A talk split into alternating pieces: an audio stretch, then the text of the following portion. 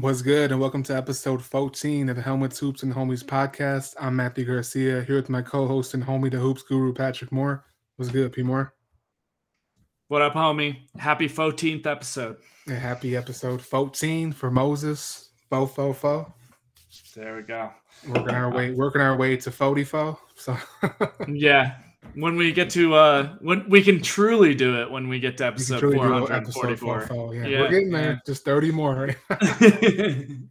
yeah, yeah, man. So you ready? It's a lot of fun stuff to talk about. We got a good show. Hopefully, the I mean, we got a good show for us to talk about. Hopefully, the listeners will enjoy it. But uh, what are you uh, what are you sipping on for this uh, fourteen episode? Yeah. So I've got a I, here. I got a Breckenridge Brewery.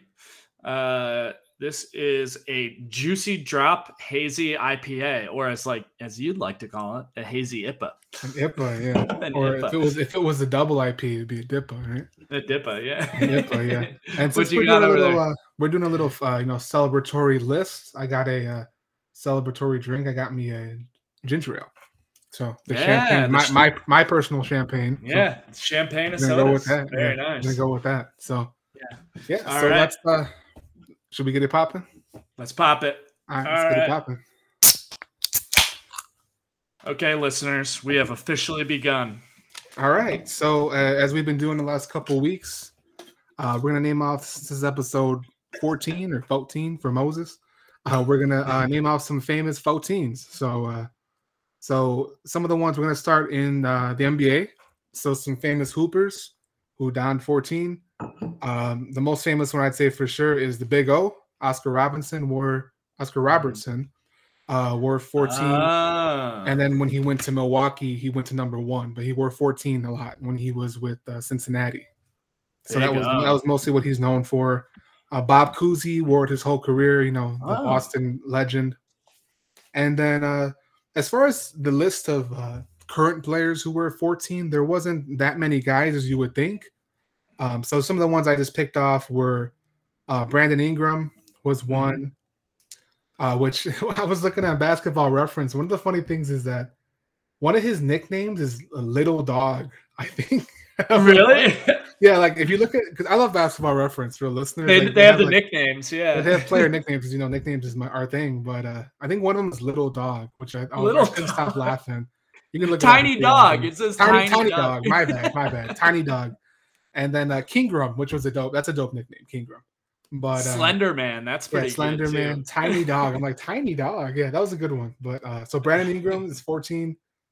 Uh, Terrence Fireman from uh, the Clips, where it's fourteen, oh, okay. uh, up and go. coming guy, and uh, Tyler Hero, the the Sandwich King. So, and we're still waiting for that Subway Sandwich King. yeah, yeah, I know. We're, we're still. They got like seventy-five. Uh, you know, see what I did there? seventy-five. They got seventy-five like endorsements or in, people who endorse Subway, and not, none of them are Tyler Hero, which I still will never understand.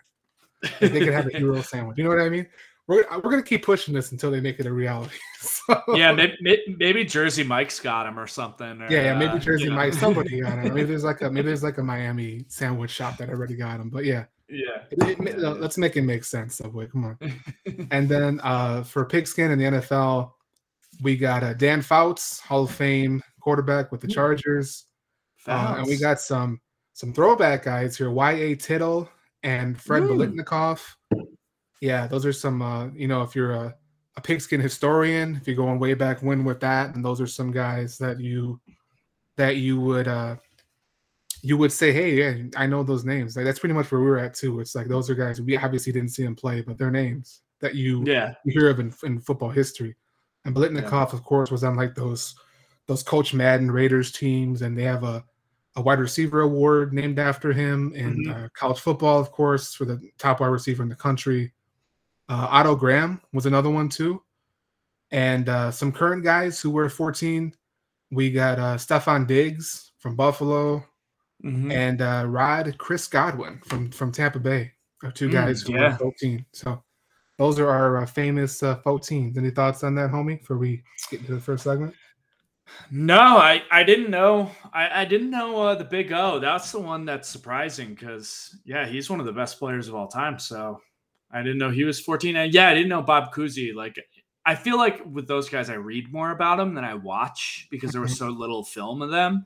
Um, so I just like don't even think about their number. But um, yeah, that's a pretty good list. I I couldn't even really think of any off the top of my head. So I mean, for for me thinking like, oh, there's no one there. We got some got some Hall of Famers in there on both sports, so that's cool. Yeah, it's not really a number that you think of. Like I, I thought of Stefan Diggs for current uh, N F L yeah, players. That's who uh, I yeah. could think of. Yeah. yeah, same thing with the Big O. Like you, I think number one more because if he was in, he was with Milwaukee with uh, Lew Alcindor, Kareem. That's mm-hmm. what I think of as his Milwaukee days. But he played on Cincinnati for majority of his career. So yeah, those are some famous uh, voteens. So let's go into our first segment. Of course, it's uh, we're gonna do kicking it. Talk about some uh, some pigskin here. So we just want to talk about, like we did last week, we did some – talked about quarterbacks who we think are going to have either maybe like a bounce back, breakout season, players to watch, at least uh, in our opinion, who we think are some players to watch on that position. So we thought we'd open it up to just uh, anybody else, non-quarterbacks.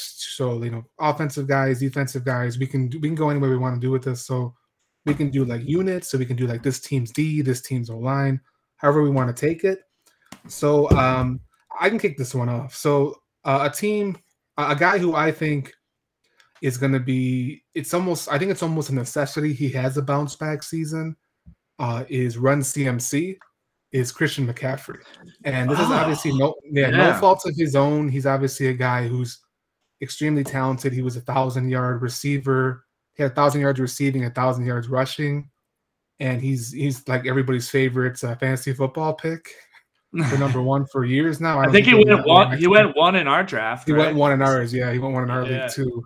Um, and uh, I don't think he's going to be that this year coming up. He's coming off an injury. At least I don't think so. Yeah. But uh, I mean, the talent and the upside is there. He's already kind of you know shown how great of a player he can be. He just has to stay healthy.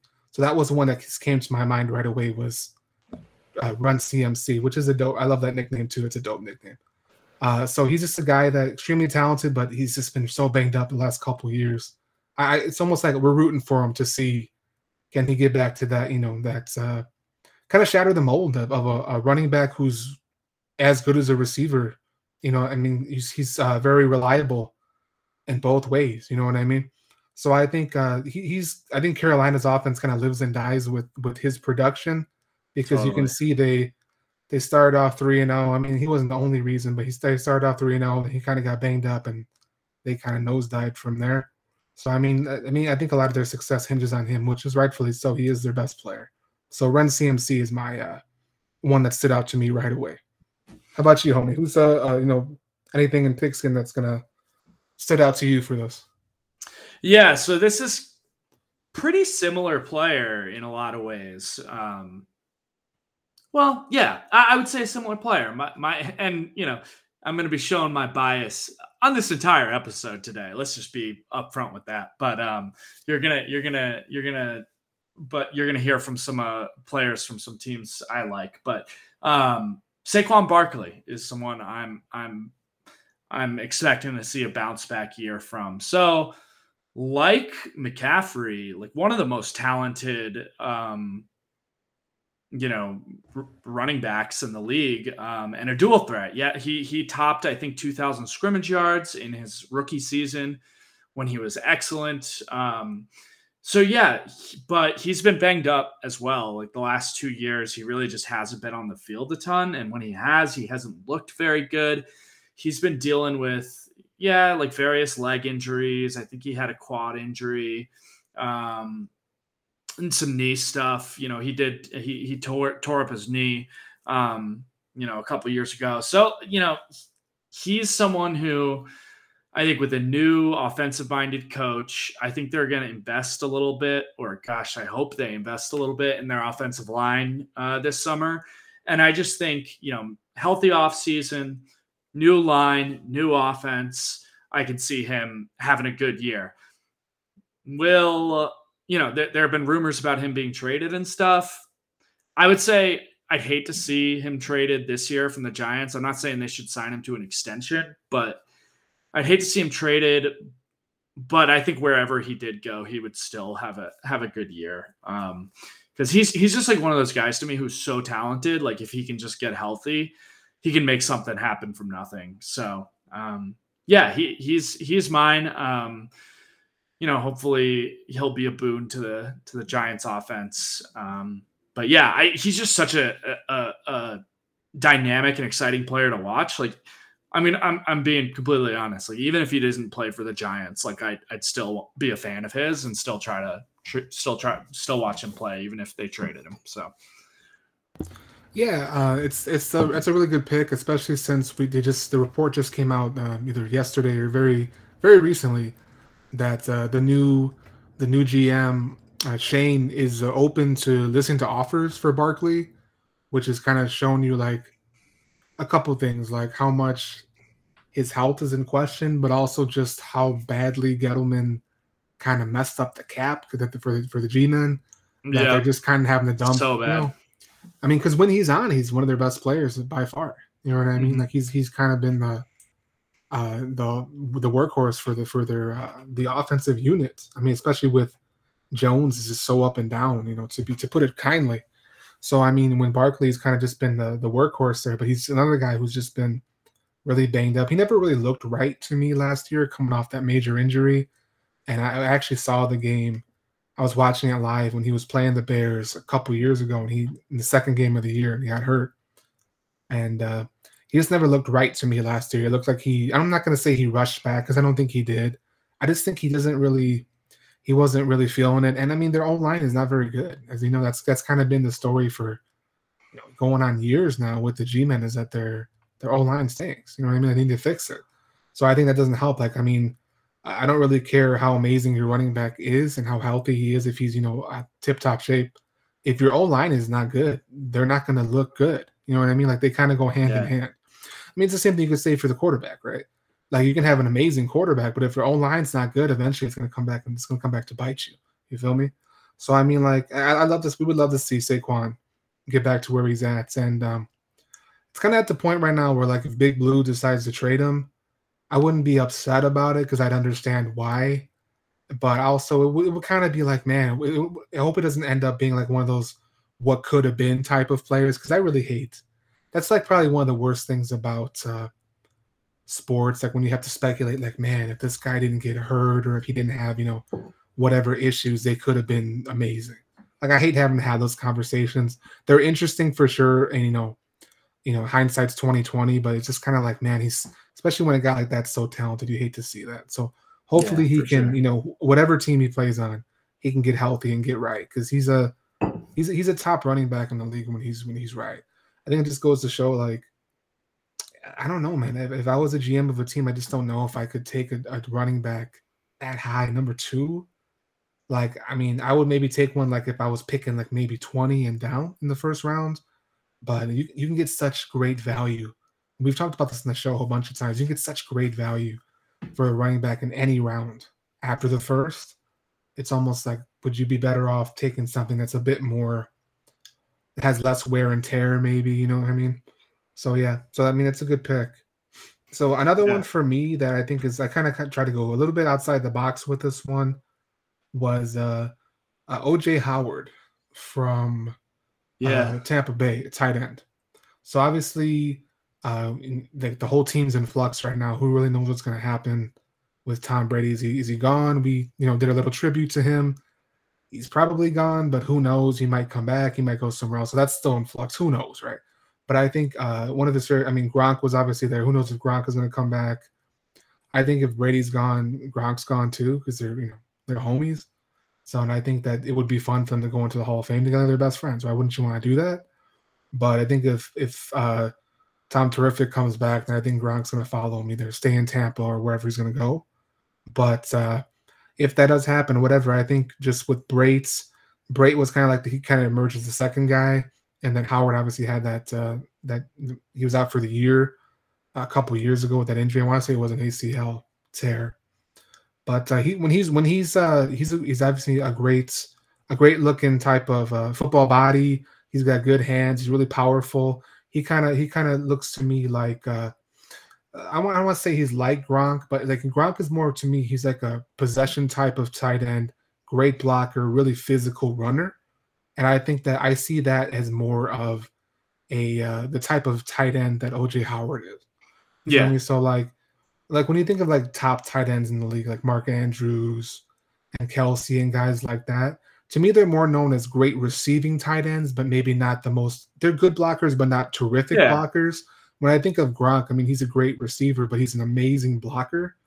Mm-hmm. So I think I think uh, he's more of like a physical type of tight end to me, and I see I see Howard as kind of being like in the middle of both of those. He can be a pretty good blocker, but he's also he also can have the speed that you wouldn't think for a guy that size.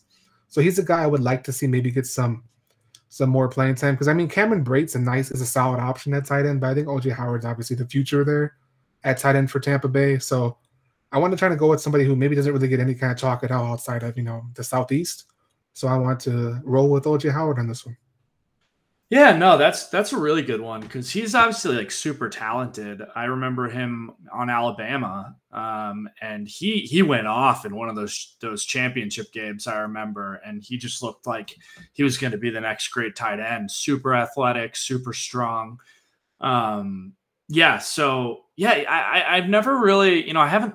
I honestly hadn't thought about him in a while, but I wonder why he never really, you know, I guess with Gronk coming there, but I would have thought he would have been able to work his way on the field a little more um, than, than he has. But yeah, I think, I think it'll, it'll be a good opportunity for him to, uh, you know, show, show what he can do at the, at the pro level at least. And also having, you know, having Gronk there and watching him for a couple years too, and just having that guy in practice at meetings, like, you know, especially when you're in your position meetings, having mm-hmm. like, well, I mean, to me, Gronk is the greatest tight end of all time. So, I mean, having, you know, the best at any position obviously helps. Having Tom Brady there, you know, the, the GOAT quarterback is going to do nothing but help him to, you know, achieve what he knows he can achieve. So really, uh, I see a high ceiling on Howard. So I'd like to see him get some more run. Yeah, for sure. Um, well, yeah, you know, I, when, when I was first kind of thinking of guys that I wanted to talk about, I, I found myself kept like going to receivers, running backs, you know, quarterbacks who we already talked about. So I did like try to make a conscious effort to like, all right, pick some guys from the defensive side, even though it can be hard to like, I don't know, it can be hard to evaluate like single defenders a lot of times in the way that we can with some of these offensive skill players. Well, one guy who I definitely am waiting and expecting to see a bounce back from um, is is uh, Chandler Jones for the Cardinals.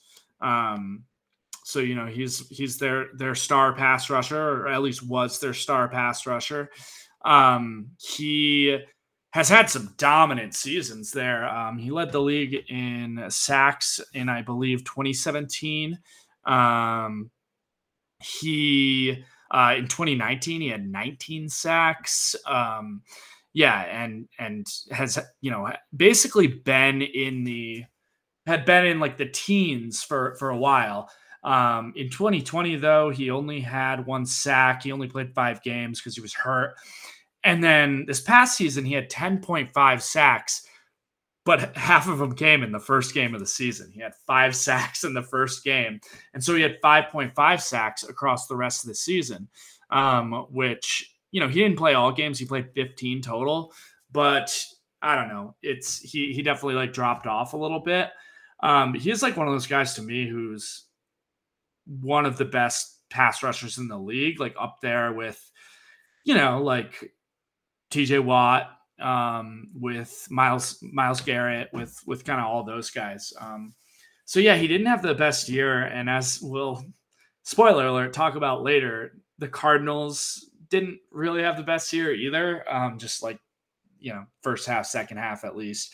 He seemed to have kind of followed that similar trend. So um yeah, I'm I'm I'm, I'm he's like one of those guys when you see him on the field, he's so freaking big. He's like six five, he's so long, super fast, super athletic. He just kind of looks like a he, he's like a freak. He look he's like he's like Giannis on a football field. So um I think even like as he gets a little bit older, he's now like into his thirties. I still think he can be a really dominant player, and we've seen a lot of pass rushers kind of have little bounce back years, like Robert Quinn for, for the Bears, like, right? Like guys in their mid thirties, Cameron Wake on the Dolphins a couple years can, can have some of those. So I still think he could be really productive, um, you know, going into, going into next year. We'll see what the Cardinals do. I mean, hopefully they can finally put all this talent together and, you know, they made the playoffs, but I think, you know, it, it just was not the way we would have wanted to see them make the playoffs. So yeah, Chandler Jones is, is a guy I'm going to be looking out for and, and rooting for this year. Yeah. Going with the Syracuse guy. I like that. So uh, yeah, yeah, Chandler Jones, um, definitely, uh, started calling him Chandler the Manhandler last year after that first game. He was just insane. Nice. You know, great, great talent. Um, ferocious pass rusher. And that's what you need. Like, we were talking about that before we started recording. When it comes to D, like, if you think about the top D defenses unit, units in the league, you think of the almost almost all of them have a, a dominant pass rusher, right? Because it's kind of like what you need to disrupt the flow because, I mean, the rules – everything is, is kind of slanted f- towards the offense in, in today's N F L. So you kind of got to have that guy who can disrupt the timing, get your O-line a little bit on its heels, get the quarterback thinking at least, maybe hit him a couple times, even if you don't sack him. So, I mean, it's, it's necessary. And, uh, the Cardinals' defense is going to be interesting to me to see, too, with him. I know there was a whole bunch of things with a contract dispute. He wanted to, you know, to get paid and stuff like that, which I think he deserves for sure, just based off of previous accomplishments. I got J J Watt there, who they spent a lot of money on, who got hurt again. Unfortunately, he's another guy who's going to have to really. I at Jones and Watt were actually a couple guys I was thinking of too, who I'd like to see have a bounce back type of season, especially Watt. Um, but that that D is interesting with Golden and Budda Baker, who's one of the best safeties in football. I think they they have a good unit there. They're not really one that you talk about that much. Maybe a little bit more because Watt's there, um, but they're solid. They're a solid unit. I'd like mm-hmm. to see them. Um, especially in that division, which is going to be a bloodbath to whoever's going to win that. It's going to be crazy. So, I mean, that's a, that's a, an interesting pick too. Another one that I had was um, uh, Brandon Ayuk for the Niners was another guy mm-hmm. that I had. Uh, he was on my fantasy team to start and he hit me with a zero in the first game, first game of the year, first week of the year. And I couldn't believe it because there was no indication at all that he wasn't going to play. And I was so mad that he did that to me. I eventually ended up trading him. I traded him to Deuce. Um, this is a, you know, a, a hookup trade to hook up Deuce with him because I'm like, this guy just doesn't play. So Deuce had him on his bench. He ended up being pretty good the last few weeks of the season. He was pretty yeah. solid in the playoffs for the most part. But uh, he's got talent. I don't know if he was like he was in Shanahan's doghouse or something like that, but he's a guy that I think they're going to need to be a solid number two receiver to Debo Samuel, because Debo Samuel just kind of does everything. Like we were talking about, like Debo Samuel might be the best football player in the N F L. You want to talk about this guy mm-hmm. who does everything? He's amazing. He had he has coming out party. He's only going to continue to build on that and probably even get better, which is scary for all the teams in the N F C West. But uh, in order for the Niners to kind of take some of that pressure off of him, and especially if if uh, Lancelot Trey Lance is going to be their starting quarterback, you need another number two option. And I think that uh, Ayuk's going to have to be that option. So I'd like to see him have a bounce back. Hopefully he gets, you know, back in Shanahan's good graces or whatever the issue was, whatever was going on, right? I, I'd heard some things about, like, um, his intensity and his retention and things like that in practice weren't exactly – there wasn't gelling necessarily with what Shanahan expected of him uh, when they drafted him. So I think that's kind of been ironed out, and we'll see. But that's a guy who I think kind of needs to to step up. And I think he will. I think he'll. I think he's going to be better. He showed some promise last year too, and obviously his rookie year he looked pretty good. So the talent is there. So that's a guy who I think uh, is an interesting one to kind of keep an eye on as the season goes along. Yeah, he he looked good. Yeah, like down the stretch of the regular season, maybe last two or three games, he had a couple big games. I mean, like he doesn't need to be like a necessary. I don't know if he needs to be a thousand yard receiver because they've got Kittle. If Kittle's healthy, they got Kittle. They got Debo. Like those guys are going to be eating up a lot of, you know, receptions and yards, but he could definitely be a good third option. And yeah, he was a guy who was good in college. I think he played for Arizona State. I've, I, it's weird because I thought, thought I had heard that he, he was like Shanahan, Shanahan's guy. Like Shanahan was like, you got to draft this guy. And then, yeah, you see week one, he's like not like getting any snaps. Um, But I don't know. Shanahan does this with guys sometimes. You get they get in they get in the doghouse. He doesn't play him for a while, and then all of a sudden he'll go back to him. Um, so yeah, I, I I hope he has a good year. I'm I'm very I'm I'm very excited to watch San Francisco's offense. You know, hopefully sans uh, Jimmy G. I, I want to watch it with Trey Lance. Um, but yeah, so I I could see him having a breakout it, in a. in a similar vein of like a, a, a, you know, a guy who just finished second year going on third year. Um, I'm going with the uh, Gabriel Davis, uh, the Bills wide receiver, who really similar to Ayuk in a lot of ways, like came on late, had a really big playoff game where I think he had like close to two hundred yards or something. Um, you know, injuries to Beasley and Emmanuel Sanders kind of let him get more playing time. And I'm kind of what from what I saw, I think he's ready to be their number two behind Stefan Diggs. Um, him, you know, Dawson Knox, like they got some. They'll they'll move. He'll Josh Allen will spread the ball around, but he looked like really really explosive, really dangerous. You can play him outside. You can put him in the slot. Um, so yeah, he's a guy I'm I'm really excited to watch. Um, and yeah, just.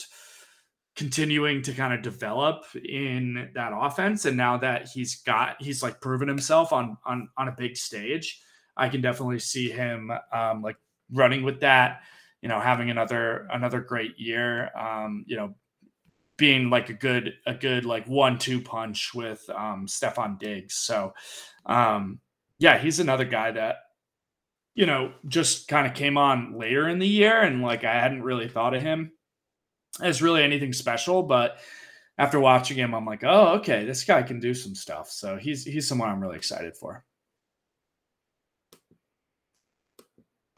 Yeah, same here. Another guy that Bills receiving core is really interesting, and even uh, Isaiah McKenzie was another guy who we saw kind of uh, play out of his mind in the playoff game. You know what I mean? So I, I yeah. think they have a they have a really interesting core. I want to say. Uh, Isaiah McKenzie set the receiving touchdown record in that uh, divisional game. I want to say that was yeah. Isaiah McKenzie. Didn't he have like four touchdowns? Or yeah, he was. Like he like went, he played out of his mind. It was it was a great. It was a career game. So he's another guy too. He could be, if he's year three and he can obviously. I mean, that's a lot of touchdowns, but a guy who can at least be a nice deep threat like that. As year three, you got Davis. Uh, from what I've been hearing, like. Uh, Cole Beasley, might they might let him go to save a little bit of money from the cap, which I understand. He's a slot guy, so you can kind of he's he, he can be replaced, I think, with somebody he's, else, who yeah. maybe a younger guy. They can maybe get someone in the draft later on. But uh, Cole Beasley was a good player too. He was good with them. But I think that uh, you got Davis, like you said, Dawson Knox is a nice uh, a nice tight end p uh, piece for Stud Allen, and I think I think it's a good pick. It's a guy that didn't even didn't even really cross my mind, but that's a really good one.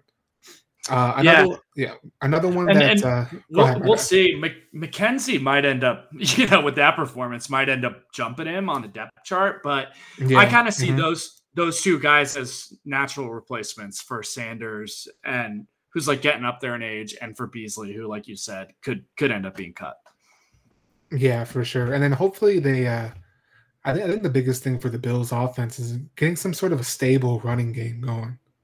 Because we saw yeah. it was kind of it was it was like the definition of running back by committee last year, so I think getting a situation where they can they can have some guys. Okay, this is our lead back. This is a guy who spells them. You know what I mean? Third down type mm-hmm. of guy, because they need that. Because you you kind of have to have that one-two punch when you're playing teams that are good that can you know they're doubling if they're doubling digs or you know what I mean. They're just playing great coverage. They're forcing you. They're kind of like doing that shell coverage where they're daring you to run the ball. You kind of have to be able to do that. We saw them do that. Uh, Singletary came on late. Moss was kind of up and down. You know, we saw Breda get a little bit of run, literally. but uh, I think that's the that's the issue for me. I would say is their running game. But yeah, that's that's a good one too with Davis. He kind of has to see if him or McKenzie can emerge as that that really uh, that maybe that security blanket when Diggs is you know either you know covered or double covered. Uh, another one I, I, I was thinking of was. I just went with the whole unit here based on last year was uh, the Ravens D was one like I feel like this is it's it's they need to have a bounce back season, and I think they will just based solely on basically everybody was hurt last year. Like just I didn't I, it's rare to see a team that decimated you know what I mean, by injuries. It was unbelievable. I want to say they had, I want to say they had about ten guys who would season-ending injuries, which is insane. And it was their best players. And like it wasn't players, just yeah. Joe Schmoes. It was like their best defensive yeah, players. Yeah, their top guys running everywhere. Backs. Yeah, yeah. Mm-hmm.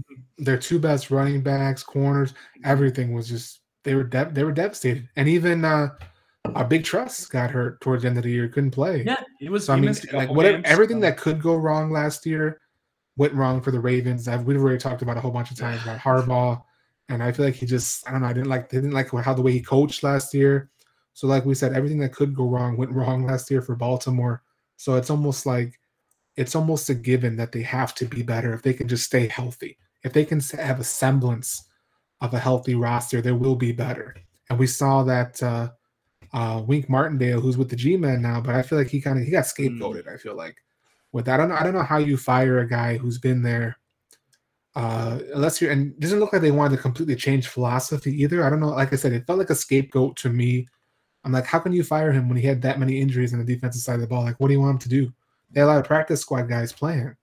And I don't know. I, I didn't I didn't like the way that went down. Like I feel like I feel like Harbaugh kind of passed the buck there. But I mean, it is what it is at this point. And uh, and I'm, I think it was a great signing by the by the Giants to pick him up. He's a great. I think he's a great D C. But uh, yeah, the Ravens D is one for me that uh, they they need. Like of all the when people were talking about, they need to have a bounce back year because we saw that Cincinnati's kind of arrived. At the very least, and, and Cleveland's going to be better. They underachieved last year. They have to be better.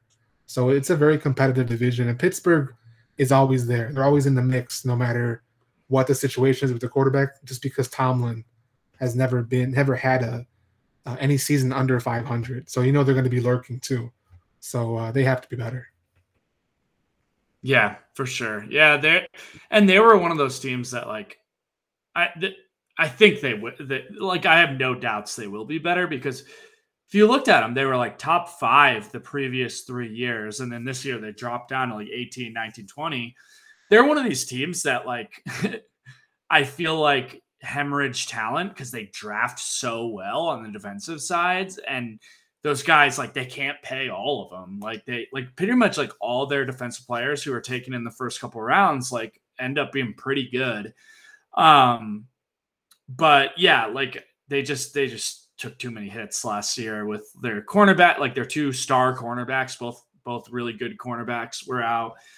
You know, they had some turnover um, with you know some pass rushers. Obviously, um, you know Judon went to the Patriots, and you know they, they've just.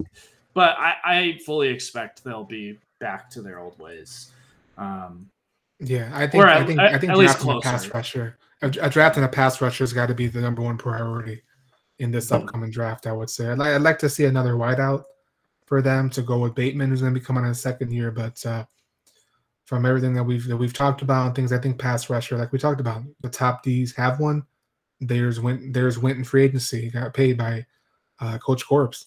So I think that's what they're going to probably have to address in the draft pretty early, at least within the first three rounds. They have to get one.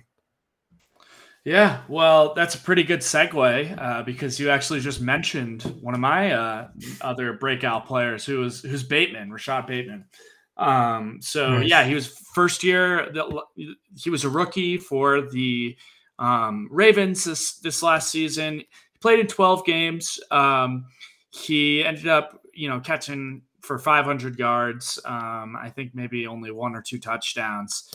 Um, But he's a guy who I can definitely see, like, when he was out there, he did look really good. And when he did get the ball thrown to him, he looked really good. Um, I just think, like, as good as Mark Andrews has been, like, Lamar just needs to have a number one receiver who he can throw the ball to when he's in trouble, the way that, say, Kyler Murray does to, you know, um, DeAndre Hopkins, or the way that, you know, Josh Allen does to Stefan Diggs. Like he he needs to have a go-to guy.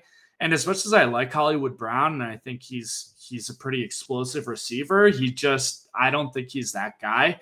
But Bateman is like one of these really big bodies. You know, um, I, he, he's he's you know well over six foot, probably six two, six three, and you know long arms. So I could see him being like a possession receiver, especially if like Lamar's out of the pocket, he's scrambling around, he's trying to find, you know.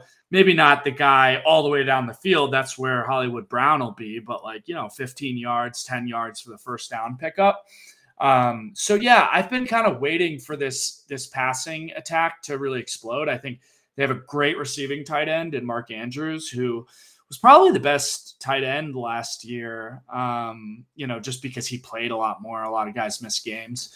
Um, at least for sure on the receiving side, I would say.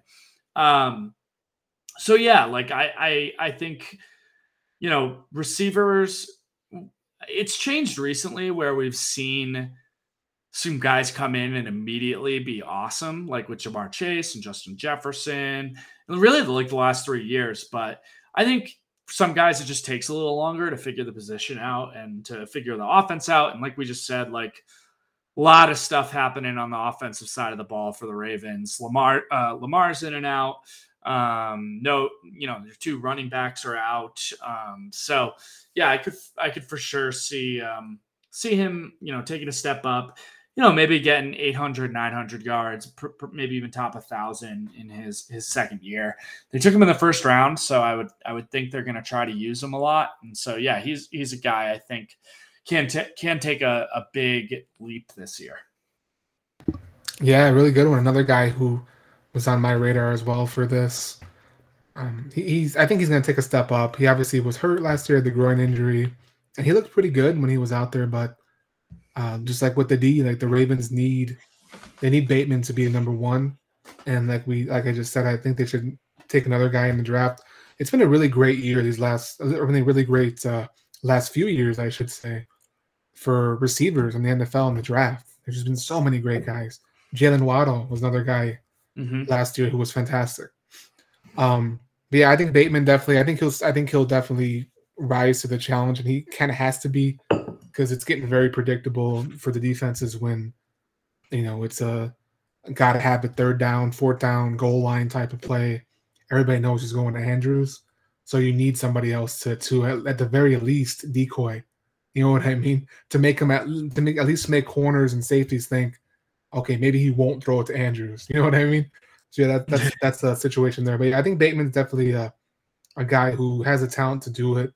And I think another year in that system with Greg Roman, you know, figuring things out, having a training camp under his belt where he's not hurt, I think will will help him in having a good season this year. Uh, a couple other ones I had. I'll do a couple honorable mentions before I get to my last one to talk about. Uh, the Bucks D, Buccaneers D was one. Another one that underachieved. They had some injuries. Their their secondary was just devastated with injuries. It was really bad. They already their secondary was already solid. It wasn't great. It was solid. Now with Carlton Davis, knows if he's even going to be back with free agent, things like that. So it's kind of like I see, it's a team in flux. So the Bucks D, they were so dominant during that playoff run where after they went seven to five, it's never lost again. To see them last year, they, they kind of took a step back, but there was a lot of things that went into that. Uh, Kyle Pitts was another one that I had. Yeah. Just a guy who had a great rookie year. He's he's only the second tight end ever to have over one thousand yards receiving. He joined Mike Ditka, the, the coach uh, from the Bears.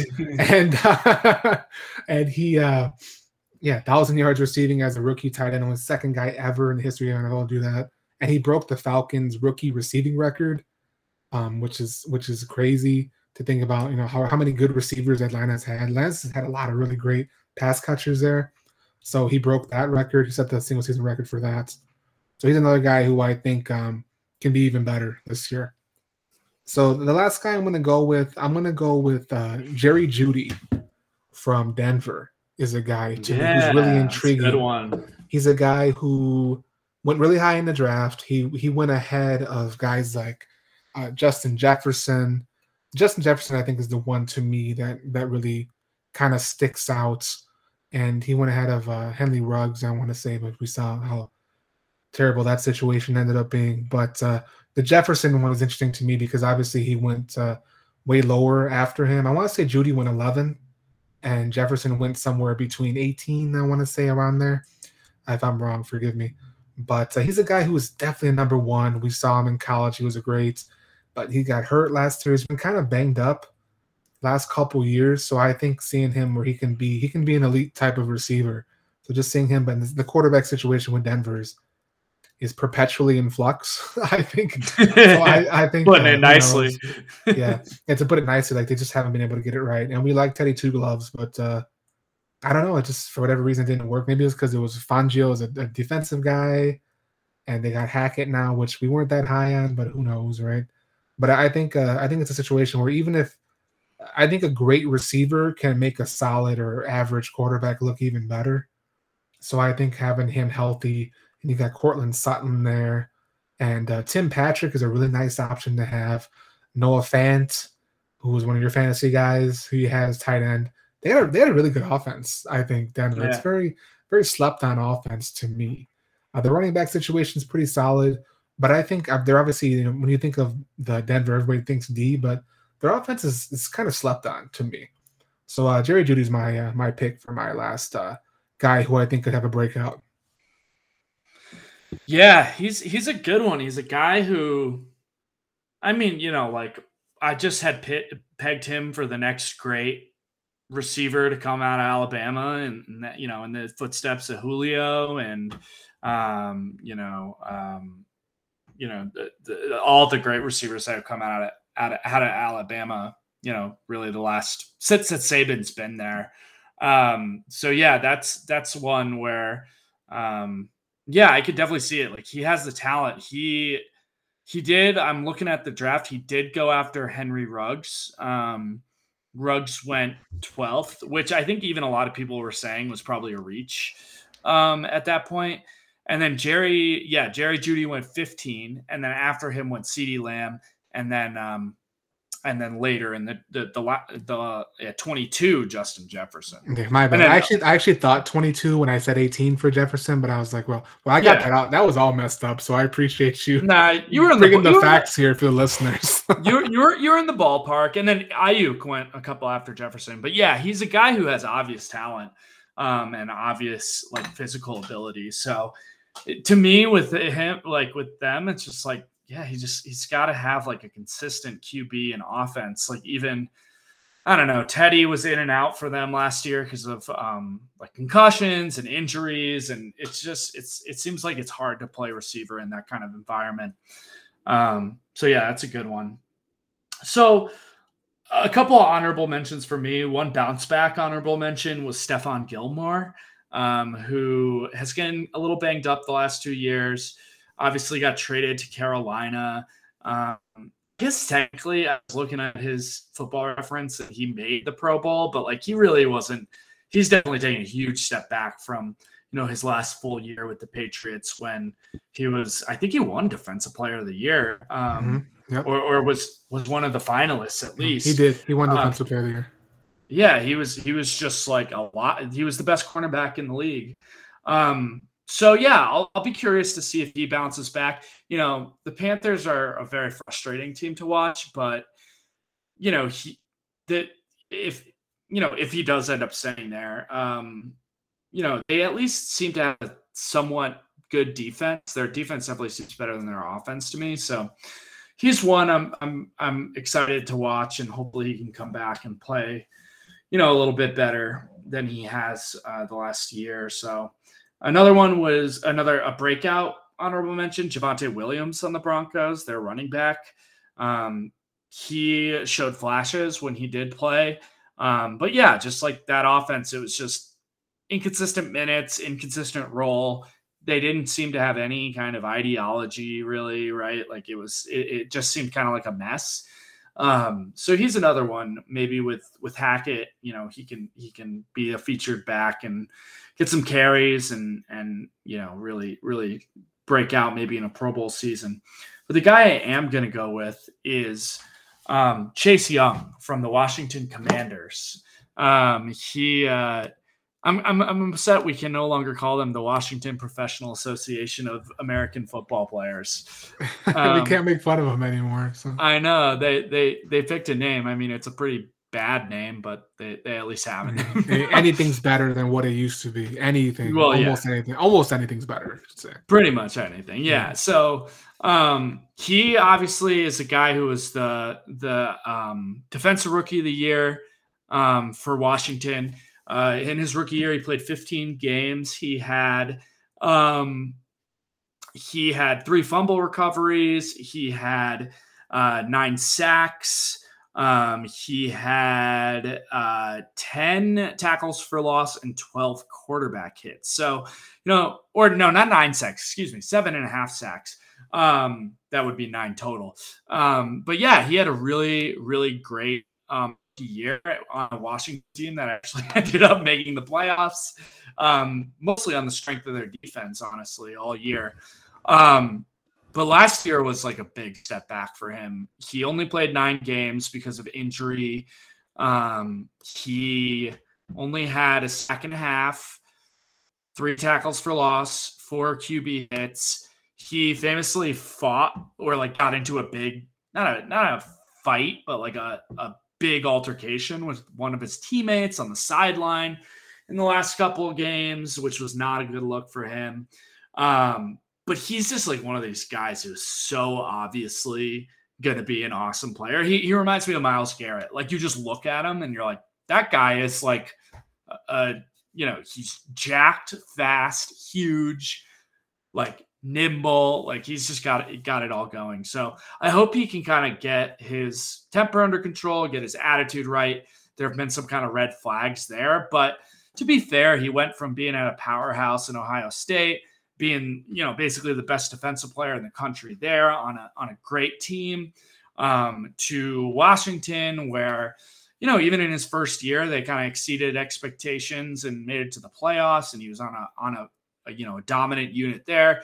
And then last year, everything just kind of went to crap for, for Washington. They, they ended up having a really bad defense, or they at least started the year bad. They got a little better as it went on. Um, But I just don't think there's you can really hold this guy back very much. Like even even if Washington continues to not be good, I think as he matures, he'll just become even more dominant. So um, unfortunately for my Giants and whoever is behind center for us in the years to come, uh, you know, they have to deal with this, uh, which I'm not thrilled about. But having watched him quite a bit because I I, I root for the Giants. Um, Yeah, he's it's just he's one of those guys where I can see him having this a big breakout season and joining, you know, T J Watt, Myles Garrett, you know, these guys is the best one of the best pass rushers in the league. Yeah, great, great pick. All the honorable mentions as well as uh, Chase Young, number two pick in the draft. Obviously, mm-hmm. huge upside type of guy that it feels almost inevitable that he's going to win Defensive Player of the Year. You know what I mean? Like he was yeah. he was Defensive Rookie of the Year last year. And I feel like uh, Micah Parsons kind of had that Chase Young rookie season where he just, like, man, it's exploded onto the scene. And uh, mm-hmm. Chase Young obviously got hurt. Like you said, there were some um, some squabbles with his with his teammates and things like that. But it seems almost inevitable that he's going to be he's going to be Defensive Player of the Year at least once in his career. He's just he's just a, a freak, man. He's a monster, and you just see him out there. He just looks like he's ferocious, you know. Great pass rusher, and uh, I mean Washington's D was was one of the most, if not the most, disappointing last year. Given you know how they they I feel like they played Tampa Bay the best in that playoff run. Yeah, they uh, did. You know, with with with uh, uh, Taylor Heineke, I think like that when he he came in, he he played really well too. But I think their defense uh, did a pretty good job and uh, gave him a hard, at least uh, it was a hard win for Tampa Bay in that one. So I think that you guys. With him and Sweat and Payne and Allen, those guys, I think that it's just it's a really good D in Washington, and obviously we both we both really like Ron Rivera, so I think he's obviously a defensive coach. So I think it's almost they're they're primed to uh, to take off at the very least, and I feel like that's going to be kind of like the anchor of that team is going to be their D. Like they kind of they kind of play like old school football to me. If they can get the quarterback, if they can get at least a, a nice serviceable type of quarterback. Who can just? Uh, I mean, I, I like Taylor Heineke. I don't think he's bad, but I think I think you could. There's definitely room to upgrade there, and I think yeah. that maybe maybe if you got like a, a Jameis Winston type of guy, because I mean, I'm not gonna say you know Russell Wilson, Aaron Rodgers. Those are like uh, those are like wish list type of dudes. I'm talking about guys who, which I feel like it's a little bit more realistic. I'm not saying that Washington can't get those guys, but we're talking about guys that would probably be more feasible for them. You know, even like a Teddy Two Gloves, Jameis Winston, famous Jameis. Guys like that uh, would, would maybe be the types of guys that you can kind of plug in there. They got scary Terry McLaurin, who's fantastic. and uh, they can they can kind of go from there. It's a very winnable division, even though Dallas is Dallas is probably the most not probably I feel like Dallas is the most talented team in the league. I mean, I mean in the in the division, excuse me. But mm-hmm. uh, Washington's pretty good. Uh, I think yeah. they're they're a pretty solid team. Obviously, we think they're very well coached, and uh, in a league where offenses tend to dominate, they have the type of D that can be very disruptive. And I, I like to see that. But Chase Young, I think, is a great pick. Uh, phenomenal talent, phenomenal player. Yeah, for sure. Yeah, I'm, I'm I'm curious to see. Yeah, I think Ron Rivera, I don't know. Last year just kind of seemed like the season from hell for them. They, they I mean, they've just been perpetually looking for a quarterback for, it seems like, since L T broke Theismann's leg or whatever, right? Like, they just never seem yeah, to. Man. They just never seem to, even when they get R G three, like, that didn't work out. It seemed like that was a, you know, that was going to be a success for years, and that fell apart. And so, yeah, I mean, regardless of what happens, though, you've got a good defensive coach, and they've got a lot of talent. They they they might have one of the most stacked defensive lines in the league. I mean, San Francisco is probably up there as well, uh, as is as is L A. But um, yeah, that, that they I, I fully expect them to be way better than they were last year. Yeah, same. I wouldn't I wouldn't sleep on Washington in the N F C East if I was Dallas.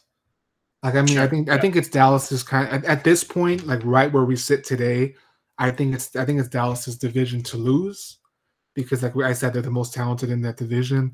But I think I wouldn't sleep on Washington, especially if they get a a, a, a solid to competent quarterback. Then they sure. could uh, they could be poised. They could have a, a ten-win season. I think is not out of the realm of possibility for them. So yeah, yeah that's uh, yeah.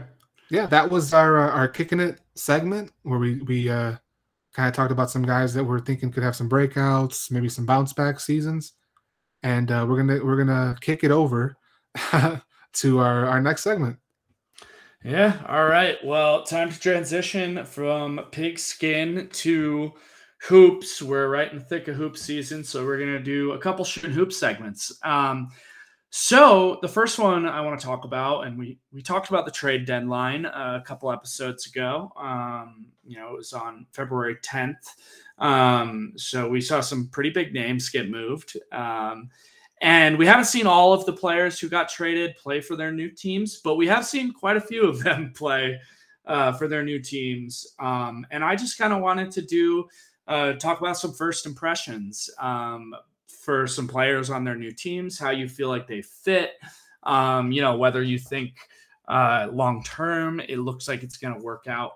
Um, so I, let's just, you know, let's just address the elephant in the room. There's, there's one that everyone's talking about um, that, you know, everyone has already formulated a thousand takes about.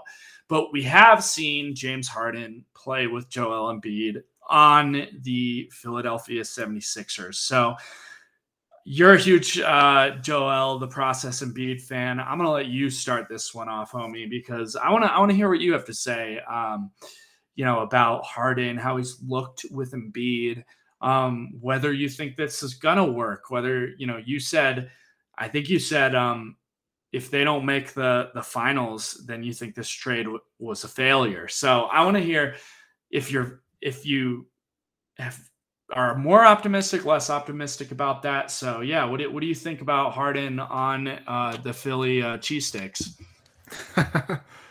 um, I was hoping you would go first on this one because I feel like uh, I kind of wanted to get the temperature nope, of how you're nope, feeling not. about this one. Yeah, so you put it no, on me. Okay, I all put right. you on the spot. Right, I got you. I got you. Um, So uh, when you talked about the big elephant in the room trade, I thought you were talking about the Sabonis to the Kings trade. yeah, yeah. That, the Halli, the Halliburton. Um, well, nah, for, I mean, for for nerds like you and me, yeah. Yeah. yeah we'll we're, talk we're, about we're, that. We're yeah, we're just kidding. Everybody knows it's the Earthworm Jim, uh, Wildy Simmons uh, trade. But um, yeah, I think he's looked good. Uh, I mean, obviously, we've seen basically three games now because we saw that. Uh, Unfortunately, your uh, as you like to call them, your stinkerbockers uh, blew another lead, as they're very apt to do, unfortunately, to uh, the Sixers. Uh, so I looked at the Sixers. So far, they're undefeated with uh, Earthworm Jim.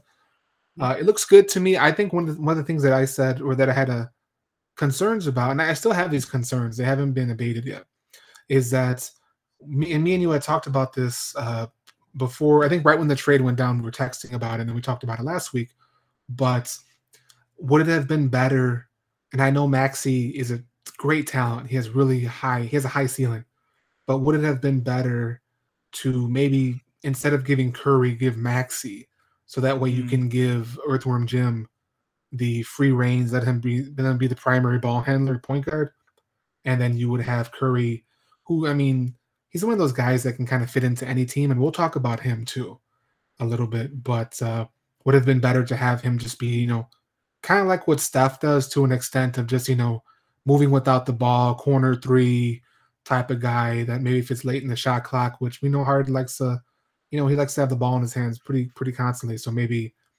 uh, you lose track of, you know, the twenty-four second clock, you kick it out to Curry, he bails you out with a three, things like that. He's a, he's a nice safety blanket to have, and he's a good player. But I, I was maybe like, maybe it would be beneficial to do that. Whereas Maxey, I see Maxey as a point. And Maxey's mm-hmm. definitely not a two. I mean, even I think he's too small to be a two.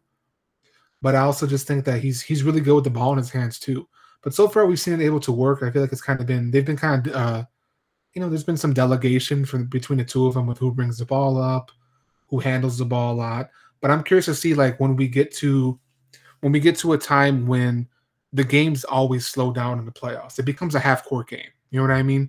You don't see a ton of transition buckets in uh, in the playoffs, especially when you're playing great teams. Because I mean, good like most good, I'd say all good teams make the playoffs. Like there's, it's very rare that a, a quote unquote bad team will make the playoffs. Even with this play-in tournament, I still think you got to be pretty good to even make that. But I think it's when the games start to slow down, is that still going to work? Like, are we going to see maybe a little bit of a tendency for that hero ball, which me and you are not a fan of, but also just, is it going to be a situation where you could maybe use that extra kind of lights out shooter that, that mutton chops Curry is? But like, like I said, it's, it's a good, it's a good situation to have, at least in terms of you have a guy who's a very decorated player, fantastic scorer. He can fill it up. You have, and it looks like Embiid, his, his numbers haven't dipped. Like I was kind of worried that they might so far. Like I said, we're three games in. Uh, I think it's it's way too early to talk about, oh, the Sixers got this. They're going to the finals. They're going to win the title. That's way too early for me. They looked good. I, I think everything that I had concerns about looks good so far. But to me, I'm kind of just I'm kind of holding off my my judgment or my opinion on this until the playoffs start. I want to see them in the first round of the playoffs because it's all going to depend on. Currently, they're sitting at three right now. And who are they going to play? You know what I mean? Like, so right now they'd play Boston. Boston's a pretty good team, of course. They've they started off bad, and we had talked about that, but they've they've come on lately. But I think it's a situation where how they look in the first round, and what type of team are they going to be going forward? Is it going to be a team where, you know, maybe maybe the process numbers do take a little bit of a dip because you know Harden wants to get his too. He's a great player. He's a good passer, good distributor. But maybe sometimes when it comes to crunch time in a playoff game, which is possible, is he going to want to be like, okay, I'm that guy. When I mean, we all know it's the processes team, right? But is it going to be a thing where he kind of reverts back to, you know, James Harden, where he hasn't really been that great in the playoffs, so we're going to keep it real. You know what I mean? He hasn't been – I don't think he's been terrible. I think it's kind of a little bit of a – I think people kind of overreact a little bit where they say he's been absolutely horrible in the playoffs. I think the whole situation with – his best playoff feat, I guess you could say, was when he took that Golden State team to seven, and Chris Paul was hurt for the last couple games. But I think it's a situation where if they don't, I think if they don't make the finals, at the very least, make the finals as long in, in Harden's tenure as a Sixer, and I think it was a bad trade. I, I think it was a failure of a trade. Uh, I think if they don't make the conference finals this year, you could argue that they should have waited until the summer and see if they could have got Lillard for the very same package maybe. You know what I mean? So I think if they don't make a finals, just make one, not win it, with Harden, well, however long he's going to be there for, which who knows, right? Then I think it was a, I think it was a failure of a trade. But I think if, if they do get there, then yeah. And I think if, if they don't make a conference finals this year, then maybe you could, there could be some questions start popping up, like maybe they should have waited. Like what was the rush to do it? I get the rush to do it where, you know, you don't know with the process how many years you're going to have him healthy. Knock on wood, he has been that. So you kind of want to take a shot. But you could also argue, like, look, like, could you have waited and maybe got a guy who we know would be more of a natural fit with Embiid, which I think Lillard is a, a more natural fit to me.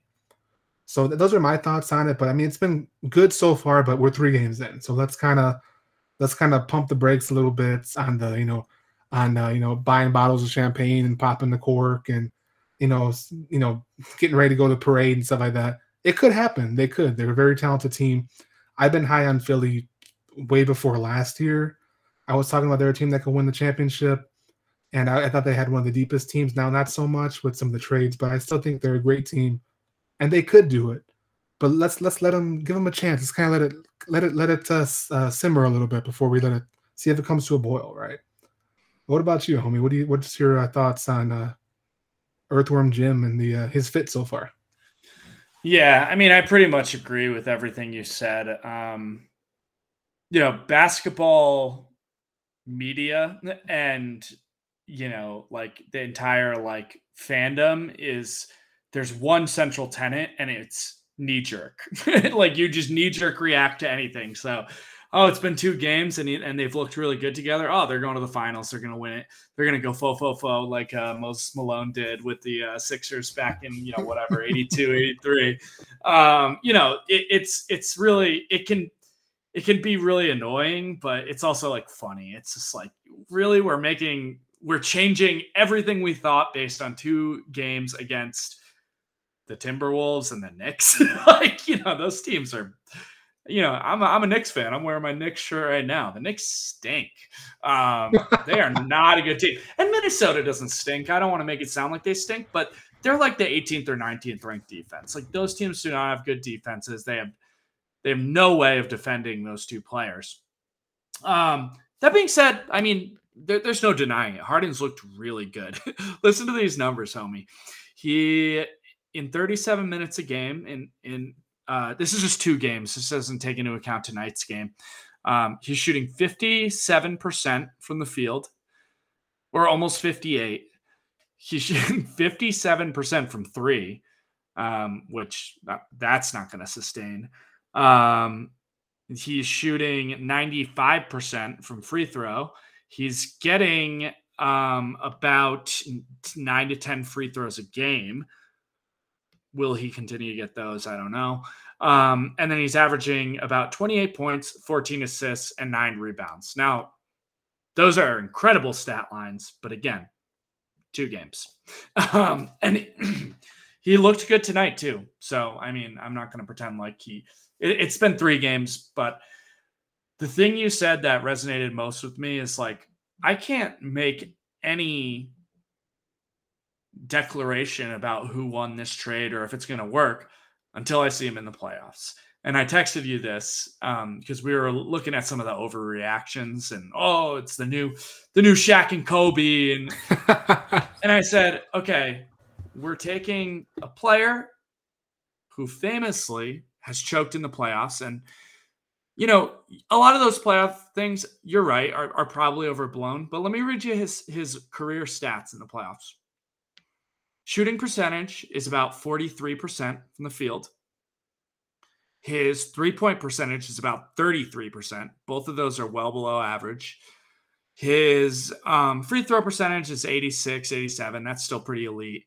twenty-three points, six assists, five and a half rebounds. He, there's no denying it. He, he plays worse in the playoffs from a sheer just statistical standpoint than he does in the regular season.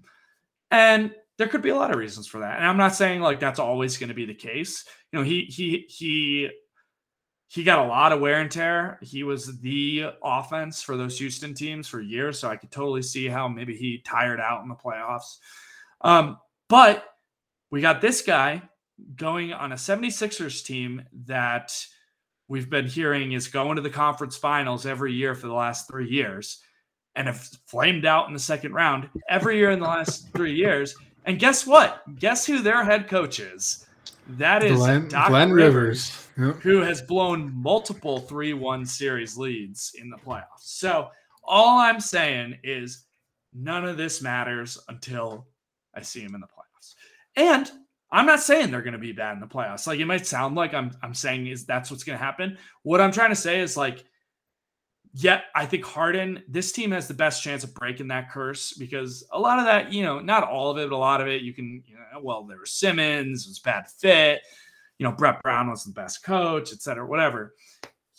But, you know, I we just got to, none of this matters until we see how they look in the playoffs, because that's historically where the Sixers get stuck, where Harden gets stuck, and maybe they help each other unstuck. Maybe they, they unstick each other, or I don't even know what I'm what phrasing I'm using here, but you know, maybe they help each other get out of that that rut um, in the playoffs. But we're just not going to know until until it happens. Um, so yeah, we're seeing all sorts of overreactions. There, some of them are really dumb. Like, you know, you sent me something of some guy going on Undisputed saying they're not a top five duo in the East, and it's like, okay, yeah, whatever. Like, that's just stupid. Like, yeah, you can have arguments about whether they're the best. You know, you could say, well, Ke Kevin Durant and Kyrie, or, you know, Jimmy and Bam, but like, they're top five, clearly top five.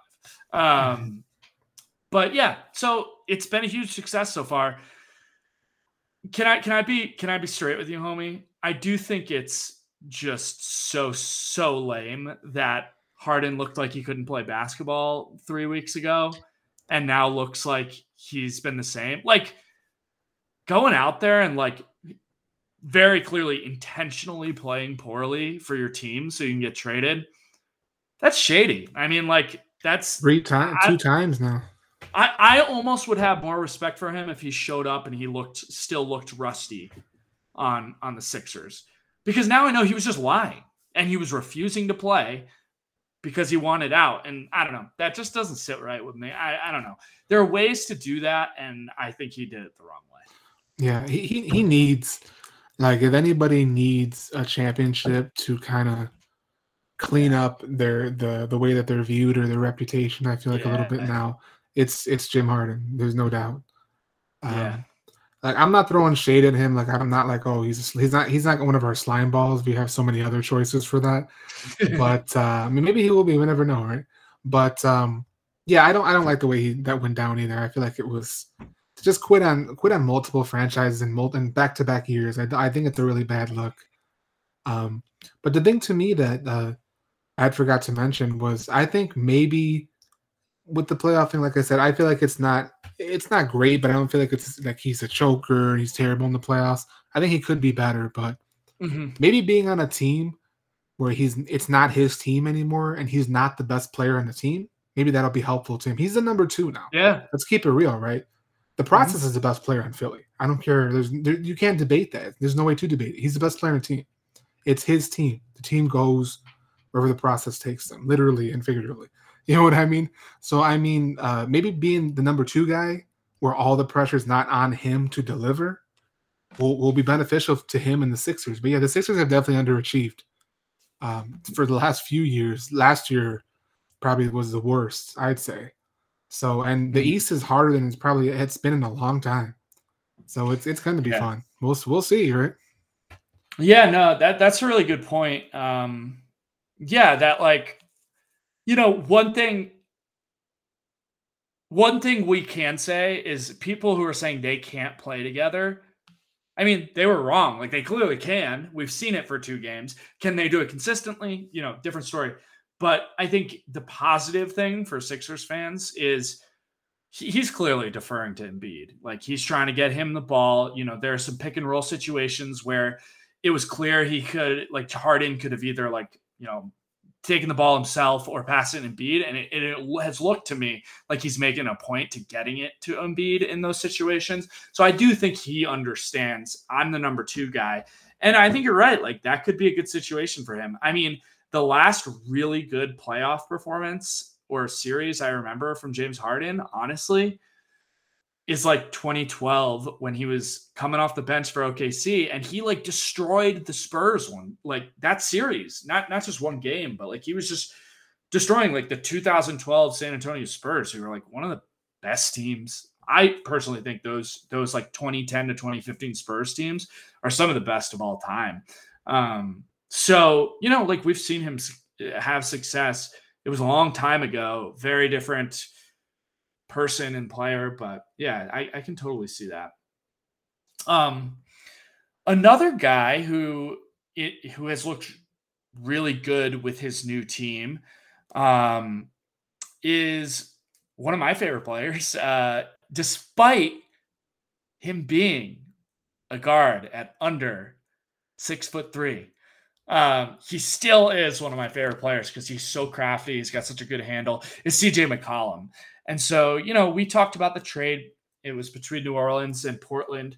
Portland sends C J, Larry Nance, and a couple other pieces for Josh Hart and um, Nikhil Alexander-Walker and some draft compensation.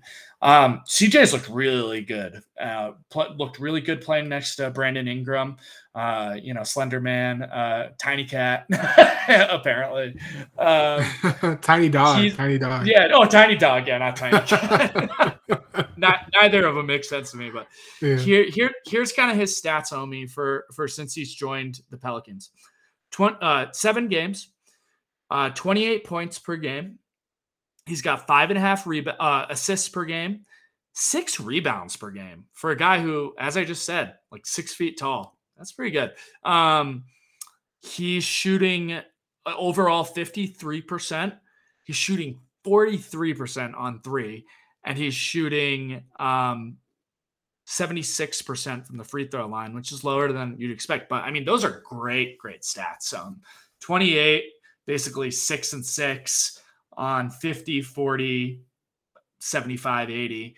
Um, so he's been killing it. He's, he's been great. And I can't help but think, you know, this whole, all of this Zion stuff, like, I don't even want to speculate because there's a lot of conflicting reports. There's a lot of people, in my opinion, putting words in his mouth or like assigning certain motivations to him that, like, to me, I'm like, he hasn't said anything. Like, what do you, where are you getting this from? Like, you know, very, just a lot of speculation, right? Like, and again, this is the N B A media. We, we, you get one little sentence and people will like write a book out of it, right? Like it's, it's, it's, if everything is overblown, it's all so hyperbolic, but um, I don't want to talk about Zion. I don't want to talk about that situation. I just wanted to say that, like, these two could look good together. And like, you got Brandon Ingram, you got Bonus Jonas Valanciunas, Herb Jones. Like, I think that could be a good team.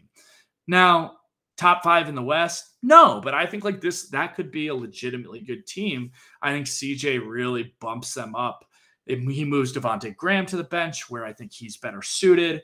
Um, so he's a guy who I'm going to continue to root for in New Orleans. Um, He's always, I've thought he's a very smart, um, intelligent guy. I think he's now the president of the Players Association, or he has some very high ranking position there. Um, he's a guy I have a lot of respect for. Um, and, you know, like a guy who, like, I'm pretty sure earlier this year had like a punctured lung or something, and now is putting up twenty-eight and, and you know, putting up awesome numbers. So he's a guy who also, like, he gets hurt, but then he comes back and he looks pretty freaking awesome too. So yeah. Um, do you have any, any, you know, I, I don't know if you've gotten a chance to like watch, I don't know if any of his games have been nationally televised. I usually watch the clips on, on YouTube, but have you been able to like watch him or pay attention to anything he's done with uh, the Pels yet, uh, Matt? Yeah, I haven't, there haven't been any national games that I've been able to see. uh, When we get League Pass next year, well, maybe we'll be able to watch a little bit more if he's still there, which hopefully he is. I hope but, so. Uh, yeah. He's, yeah, he's he's looked good. I think. Um, I mean, he's just one of those guys that he's just a scorer. Like I mean, I mean not that he's yeah. just a scorer, but he's a great scorer. He's a great and scorer. He's, he's yeah. kind of one of those guys that any whatever team he plays on, he's going to be productive. It's mm-hmm. just a matter of who are you pairing him with to maximize yeah. that production, right? And obviously, you you don't like little backcourts, you don't like little guys who don't play D. Um, so we even I even cited that funny clip about uh, their their little backcourt. But uh, yeah, I mean, C J's a good player. I think it's a situation where, like you said, with Ingram and Herb Jones has been really good this year. Nice, a nice find for them. And obviously, we like Bonus Jonas a lot. It's almost like you're kind of wondering, how good would they be if Flyzai was healthy? I mean, like I said, let's not speculate on the other stuff, at least until we get something much more definitive or at least tangible. But uh, we like Fly's eye. We think he's a great player. We want to we keep talking. We want to see him healthy because he's he's a great talent when he's healthy, right? So if he was there, I think I think they could very realistically maybe be the sixth seed. I think I don't, yeah. think, I don't think it's a stretch, like a six, no, then six five maybe in that area. I mean, the West is loaded. They I could mean, let's I mean, put yeah. it this way: they could be as good as the Minnesota Timberwolves, right? And they're yeah, the which seven. are at seven right now, yeah. yeah. And I mean, I, I think they should make. I think they're right now. They they just moved into the, the tenth spot in the play-in tournament, and uh, I think they'll probably stay there. I'm, I'm actually surprised Portland was there for as long as it had been, yeah. but I think I think New Orleans should take that take that last spot, and uh, I don't I don't think it'll be an easy out. Whoever has to play them, whoever's a nine seed, which remains to be seen. I don't think it'd be easy out to take him out, but it almost you almost it's almost sad because you kind of like I said wish how good could they be if Liza was there and doing his thing they could be better. But uh, I mean for C J I think I think I said he's just one of those guys. He seems like a real stand up type of dude, and he's just gonna give you everything he's got and uh, and play his heart on. You can't really you you kind of gotta love that. And like he is uh, the president of the Players Association, so he's obviously got some clout. He's respected in the league. But he's a guy who's just going to give you what he's got, and he's he's a very productive player. And I think the fit with Brandon Ingram is solid. Uh, I, I think they've they've kind of got a nice tandem going there. And uh, New Orleans for a team that's, I know it's been basically bad luck, perpetual bad luck with a whole bunch of other factors. They they kind of put together a little solid team here, at least for a year yeah. or two. I mean, we'll see what happens, right? But I, I think. Uh, I don't think it's definitely as bad of a team now that maybe it, we were thinking and others were thinking going into the season. So I mean, sure. I, I mean, I like the trade for them. It wasn't something where I thought like, oh my God, what an amazing trade for New Orleans. But I mean, if you're a team that's trying to compete and trying to attract maybe other free agents or things like that to, to you know, and to get your fan base excited, which from all accounts that we've heard, it's not a very excited fan base right now, which is very disappointing. You know what I mean? Because um, it's a fun city, you know. It's that's obviously a fun city. I haven't been there, but everything I've heard from other people, it's, you know, it's fun. It's a great place to to at least check out, if not live. So I'd, I'd like to see them. I'd like to see them be good. We love me and you. We love the small market teams, and we want to see them be competitive. Because when the small market teams are competitive, it's not just uh, you know, L A, Chicago, New York, uh, Houston. You know, like the big cities. It's better when the small market teams are really good and competitive too, because it makes for better basketball. So C J's looked good. Uh, I think that he's definitely. I like how his his shooting percentages have gone up for now. I think he's just happy to, to maybe the new situation. You know what I mean? Maybe it's like kind of a, a little bit of a you know it's a change. He's he's healthy now again, and it's a situation where it's not a total rebuild. I mean, we'll see what happens down the road, but you know, new scenery, and he's got some new life there. Yeah, and I, I it makes sense too because he's a guy who like I do feel bad. Like he was in trade rumors for like two straight years. And he actually he went on Bill Simmons' podcast either like last year or maybe the year before, and he was like, "Man, like every time I listen to your show, you're talking about trading me. Like you're all you're talking about trading me because you say me and Dame don't work together." And like he kind of joked with Simmons about that. Um, he was like, "You're always putting me in like these mock trades," and it was true. Like everyone was talking about trading C J, and so it just must feel good to like be first like kind of out of Dame's shadow, and like also just like not being talked about in like, "Oh, they're gonna send you here, they're gonna send you here, they're gonna send him here." Like it probably just doesn't feel great to be like talked about like that all the time. So you know, new situation. Um, he can kind of be. I don't know. He like. Between him and Ingram, they're both kind of score first guards, but they're both good passers too. Like they both can really pass it and are willing passers. You know, you got a little small guard in McCollum, but you got a big guard, uh, six six, um, if not six seven, in Brandon Ingram, who has has started playing, you know, pretty good defense again. So, um, you know, no no small guard uh, warning alarm going off in my house right now, so that's good. Um, yeah, but. Yeah, I, I'm really curious. I really want to see him play with Zion. I think it would be really fun. And yeah, like you said, I mean, like on paper, really solid team. Uh, I mean, you could find a lot worse starting fives than than C J, Ingram, Herb Jones, Zion, and Jonas Valanciunas. That's that's a good starting it's a, five. It's a pretty, that's a pretty deep starting five. That's a yeah. solid starting five. All those guys can give you, like any of those guys can give you, maybe maybe not Herb Jones. He's just a rookie, but any of those guys can give you twenty-five on any given night. So, you know, that's that's it. That's a good situation to be in. So, yeah, it, it's been good. I'd say it, it has worked out for the Pelicans. Um But on the other side of that deal, we had a couple players be sent to Portland, um, including Josh Hart, who is another guy I kind of wanted to talk about because he's a guy I was really high on too. And um, I think he actually is like a really, really good fit next to Dame Lillard. Um, just because he does like all the little things, you know, he plays defense, he rebounds, he can hit spot up threes, makes hustle plays. So he's a guy who I was like, oh, he'll, you know, he's a good role player. You know, he's not a guy you think he's going to go out there and put up twenty a night, um, twenty or like, let alone, you know, twenty-five or whatever. But I mean, he's kind of popped a little bit since he got traded to, um, to, to Portland. He's had a couple of pretty big games for them, scoring games for them. Um, he's been playing next to, Um, Anthony, uh, uh, Anfernee, excuse me, Penny, Anfernee Simons. Um, and yeah, he's averaged nineteen points a game, which is way up from his career average of around ten a game. Um, and even in New Orleans, he was only around thirteen, fourteen for his, his, uh, two years there. Um, so nineteen a game.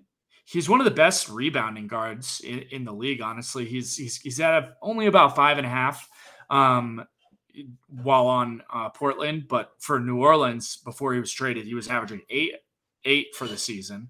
Um, you know, four assists a game. But yeah, right now he's shooting for Portland in his five games, fifty-four percent from the field, pretty good. Um, thirty-five percent from three. That's okay. That's not great. Um, his field, his free throw percentage is about average. But yeah, I mean, given them a little more, um, a little more juice scoring wise than I thought he would. Um, now, like to be fair, I mean, this guy, he was a stud in college at, at Villanova. He was, um, I don't know if he won National Player of the Year, but he was definitely an All-American. He was one of their best players. Um, I think it was Brunson who won National Player of the Year for them. Um, but you know, so he's a guy who's who's had you know bigger scoring loads before. Um, but yeah, I was just impressed to, to kind of see him do that. Um, he's, he's fit in really well, like I said, next to Simons, and Simons in a lot of ways is very similar to Dame. Um, so I could see that fit working out. And yeah, Portland, Portland had a couple pretty good games there. Um, when he got traded, like they, they went on a little run and won a couple games, um, despite trading, you know, C J, who might've been their best player with Dame out. Um, so yeah, he's, he's another guy. Do you have any, what, what do you think about Josh Hart? And I, I don't expect, you know, you to have watched a ton of Josh Hart specifically. Right. But they have been on T V a couple times and stuff. So have you, have you gotten a chance to watch it all or at least follow? Uh, yeah, I have. Portland is always on national T V. Like yeah. when you think about that, that, uh, nine o'clock, ten o'clock, uh, spot. Yep. Yeah. Uh, they're, they're always on T V. I think it's because obviously they expected Lillard to be there. Yeah. Um, so they're, they're on T V on, right now as we speak. Yeah, they are. Yeah. They're playing Phoenix, I want to say, tonight. Yeah. So, yeah, they're, they're always on. on T V. They are. Like, I've, at least twice a week, I'll, I'll catch a Portland game. I've seen so many uh, Portland games this year, which I'm cool with. I like I like some of their players. Um, I'm, I'm a big, uh, as you as you know, I'm a big Nasir Little guy who's out for the year, mm-hmm. shoulder surgery. But uh, I like bouncing Greg Brown. He's finally getting a little bit of run there, which I like since, I mean, they've pretty much, you know, complete rebuild mode. But, yeah, Josh Hart, I think I think he looks pretty solid. So far, I like how he's uh, he's given him a little bit more of a, a more physical presence on offense, especially with his ability to drive to the hoop a little bit. He gives him a little bit of mid-range, you know, ability here and there. But mm-hmm. I think it, it looks like pretty a, a nice fit next to Simons. Well, Simons to me is more of the what you think of like a traditional. I don't want to say a traditional point, but he's more of like a, a combo guard.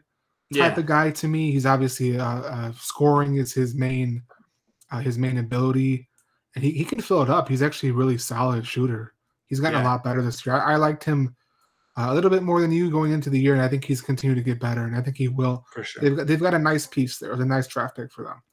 But, I mean, I like Hart's fit to them. I don't know how long he's going to be there, but I do think he gives them a little bit more of a more physical presence, especially with guys like Nasir Little out, uh, Nurkic is out, and things like that. Who Nurkic might be out for the year, too. We don't really know at this point. Yeah. Obviously, Lily, I'm going to just go on a limb and say Lily is out for the year, right? He's gone. Yeah, yeah, he, yeah he's gone. No so, yeah, so you got at least two guys, maybe three that are out for the year, and your bench is pretty thin right now. So mm-hmm. I think – adding Hart was a nice move, even if it's just to kind of see, even if it's just a way to kind of see how much further you can see Simon's development before you realize, okay, if Lily wants to stay there, which we know we're all in favor of, if he loves it there, then more power to him. We respect that thousand percent. Uh, I'm just, I'm just, the thing that concerns me is pairing him with Simons again. Seems like another C J situation. It's no shade on either one of them. We like C J, which talked about him. And we like Simons too, but another two smaller guards, you know what I mean, who mm-hmm. are not really known for their defense. Mm-hmm. So that worries me. I don't I don't want it to be another repeat of that. Hopefully it won't be, but I think Hart, if they decide to keep him there, and we'll see, gives him a little bit more of a, a stockier type of guard, a guy who can be good off screens for Simons, setting screens for Simons, getting him those open looks. Because, I mean, at this point, defenses are going into Portland and saying, okay, Simons is their best player by far. And as long as he doesn't get thirty on us, we're probably going to win. You know what I mean? If he doesn't go off, we win. So I think having another scoring option there and having a guy to at least be a decoy for Simons is beneficial. So Hart looks pretty good to me. I think he's a solid player. I think he kind of hasn't really lived up to what he was billed as coming into the draft. But he's a guy who I think it's not something you would give up on. Like, I don't think he's not panned out. I just think it's been a situation where he hasn't really reached his full potential, but he could. I mean, he's going to get a ton of a ton of playing time in Portland with basically, to be real, zero expectations for them. Just kind of seeing what we got and who we want to keep at this point, which is understandable. So I think it's I think it's a decent situation for him to kind of figure out like how he fits with this team, and maybe even have a tryout for other teams if he decides if they decide to trade him, or if he's a free agent or what have you, uh, going into next year. Yeah, no, for sure. Um, you know, he's he's a guy that, like, you, I just thought it would be fun to talk about him because, you know, you don't really hear him talked about a ton. Um, but, yeah, he's he's become a really good player. And I don't know. I just can't help but think of all the players that the Lakers have traded in the last ten years who have ended up becoming really nice players. And I just think – I think about if it was LeBron and all these guys, I'm like, That's a that's a way better team. I don't know. I can't help but thinking it. Like Ingram, Hart, even Julius Randle is having a down down Lonzo. year. Lonzo, like right, like they they all look really good. So um, I laugh a little bit every time I every time I think about that. But yeah, yeah, um, man, it's a thing. Yeah, it is what it is, right? Yeah, it is. Well, last one I want to talk about are two players who are kind of the headliners in the swaps for each other. Um, you know, you, you alluded to them earlier, the one that, uh, you know, all the nerds are talking about, uh, Sabonis for, for Halliburton. So I'm going to give you a choose your own adventure here. You, you start us off with one, you, you start us off with one of those guys. Um, and, and what you're thinking so far with, with, with both of them, because I know you're a fan, both of us. Well, you're more of a fan of Sabonis than I am, but we're, we're both Halliburton fans. So, um, yeah, what do you think? Yeah, I'll take uh, – I know you're a big uh, – I'll give you the boy band here. You can you can have Sabonis. I'll take uh, I'll take Hallie's comment here. I'll take Halliburton. Uh, he's looked really good. I think when you hear like all the – what happened after that trade, and he was pretty disappointed because he was meeting with, uh, you know, leaders in the community, and he was trying to get, work with some nonprofits, maybe start an organization. He was really committed to Sacramento, which is like almost oxymoronic at this point that some a player is committed to Sacramento uh, in this current age, at least after those like early two thousands Kings teams. So it was disappointing. Like of all the guys, and we were both down on it. You especially were really down on this trade. Like what the heck are they doing? Um, it seems weird that he to me he's This this year, he's been their best player, and we like Foxy a lot, but he's been their best player. He's been their most consistent player at the very least. So it was a weird trade, but he's kind of just picked up where he left off with in uh, Indiana. I think uh, Indiana's got two really, really good shooters with him and uh, Latino Heat. Chris Duarte is there, but he's been banged up for a while now. Who knows how much if he's going to get right before the end of the year. We're getting close to it. But I think I, I think it's a situation where Indiana has some nice pieces. Who knows what they're going to do with Miles Turner. But I think Haliburton is a guy that they could build around. And he seems like the type of guy. He's pretty humble. He went to Iowa State. Um, and you told me he's even from the Midwest. He's in the Midwest now again. So he seems like the kind of guy that maybe he, I think he could definitely be an all-star player. I think he can. I'm not going to say that uh, he's going to be a franchise-altering player. I don't know. He's he's a very talented player. He's a fantastic shooter, really high-character type of guy. And I think he has potential to, at the very least, to be an all-star. Maybe more than that. But at this point right now, after only a year, almost two years, I'll say he can at least be an all-star.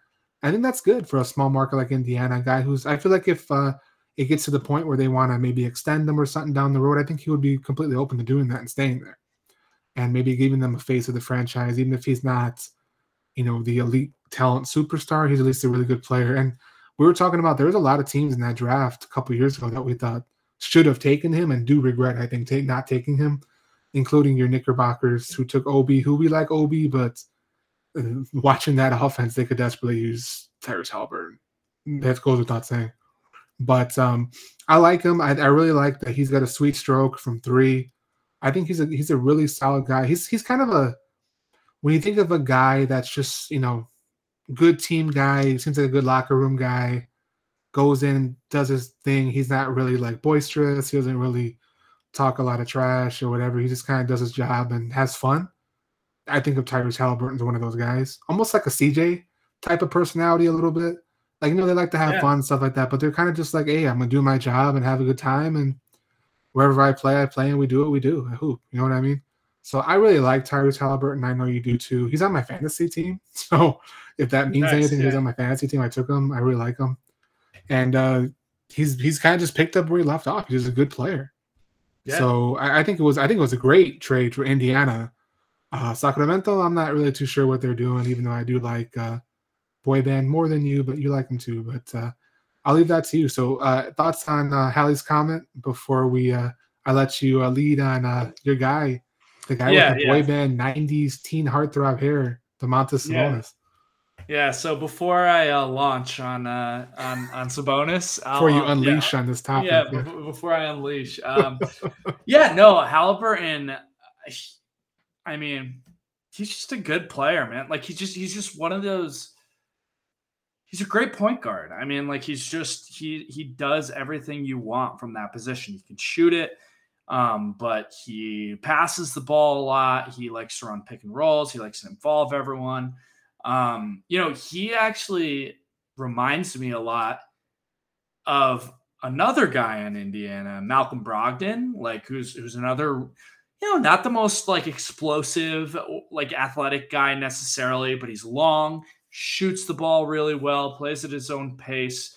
Um, so and and he's a guy who's been hurt like incessantly. I really like Malcolm Brogdon. He he's a great player, but he just can't stay on the court. So I think this does make sense for Indiana to find, and they could play together because they're both very complete players.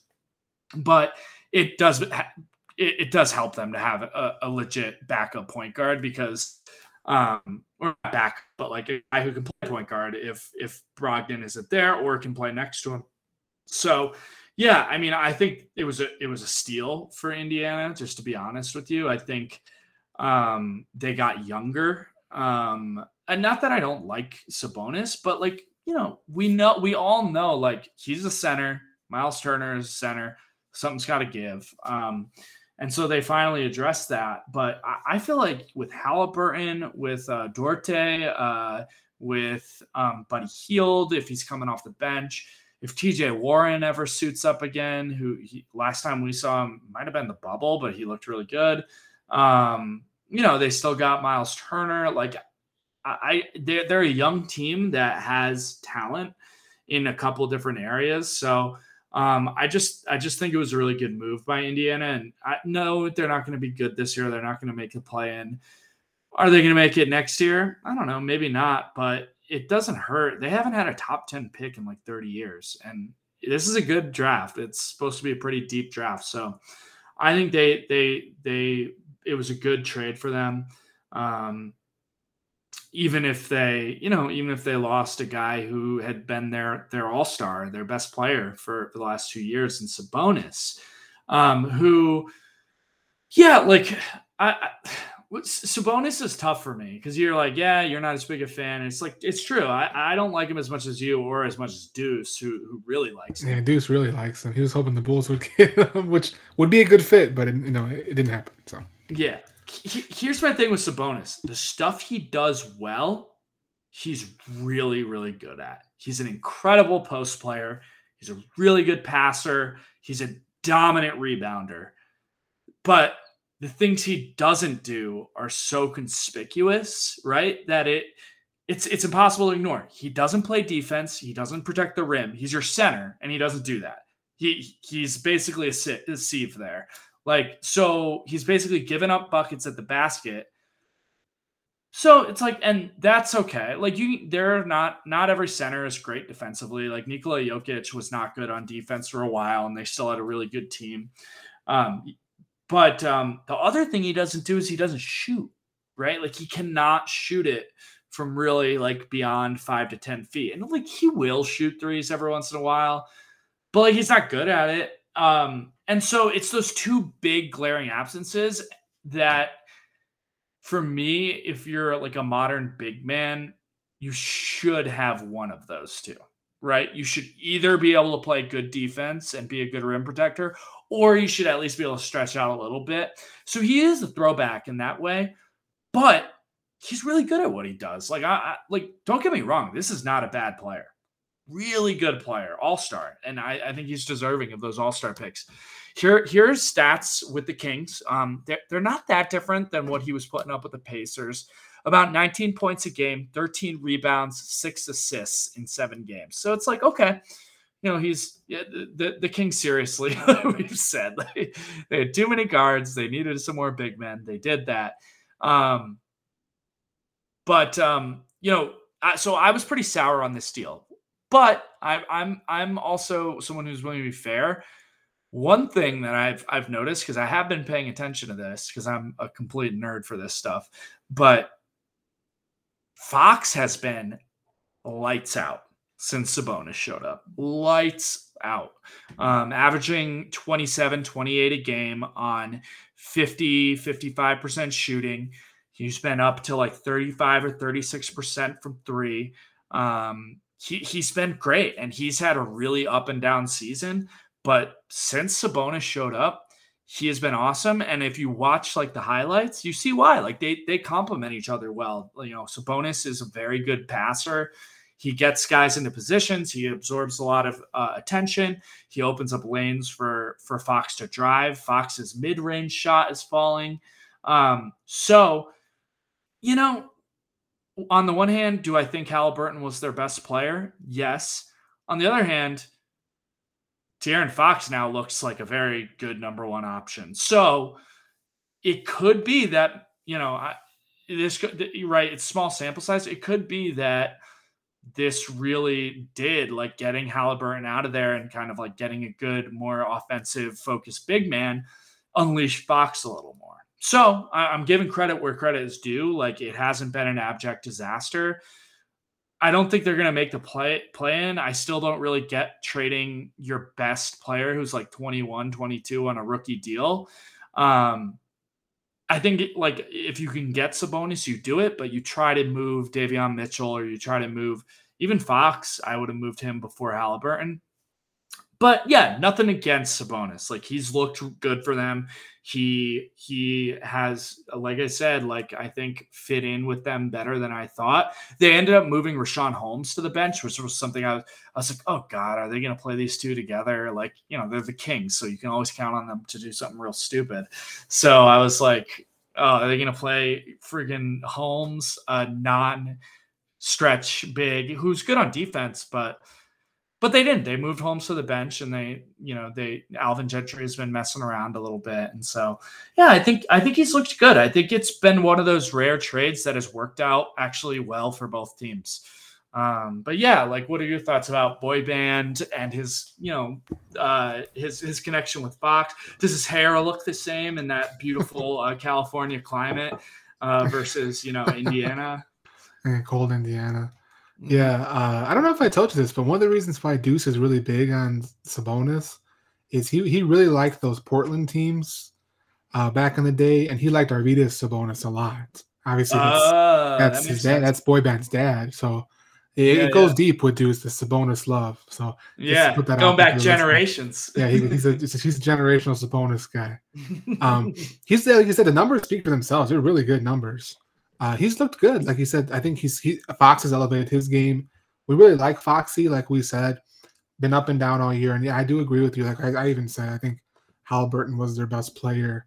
And I would have moved Fox before I'd move Haliburton just because Haliburton's on a rookie deal, like you said. But I think I think it works out because now it gives the Kings another, you know, legitimate number one option, even though, like you said, he is limited offensively in terms of he can't, he's not going to be hitting, he's not going to be draining thirty footers anytime soon. But you know, I think I think he's he's obviously a kind of guy from, I'd say maybe like fifteen feet in. He can hit it fairly consistently and even closer, of course. Once we get deeper in the paint, he's pretty consistent. He's going to give you rebounds. He's going he's going to give you he's going to give you he's going to put up numbers, right? It's just the thing that to me that's interesting is like I don't really know where the Kings are going. Like I I don't see a direction for them. Like I mean, if they decide okay, let's keep Sabonis and Fox, and let's build around these two guys. Yeah, because they kind of gutted the team again. They took Mitchell, who we like Davion Mitchell as a player. I just don't really see why they drafted him. You know what I mean? Like, it just doesn't really make any sense to me, like, how he fits that type of player on this type of team, you know? So I'm just trying to figure out, like, what direction are they going at this point? Like, because I wouldn't be surprised if they traded De'Aaron Fox next year or in the offseason or something. Who knows? I think the Kings are just, to be real, are one of those teams that desperately needs new ownership. Like, they're one of the teams that's just perpetually not good. Like, I think I was listening to a podcast, I don't remember which one, but they were talking about when was the last time the Kings made the playoffs? You know what I mean? And I had to yeah. think about it, and I don't even remember. Was it like those those uh, those Mike Bibby, uh, Paige Stojakovic teams back then? Was that might have been it? They haven't been yeah. good in a really long time. It was longest longest playoff drought in N B A yeah in N B A history. Yeah, that was like those early two thousands Kings teams. Who yep, uh, me and Deuce are huge fans, and I love I like those teams. They were a lot of fun to watch.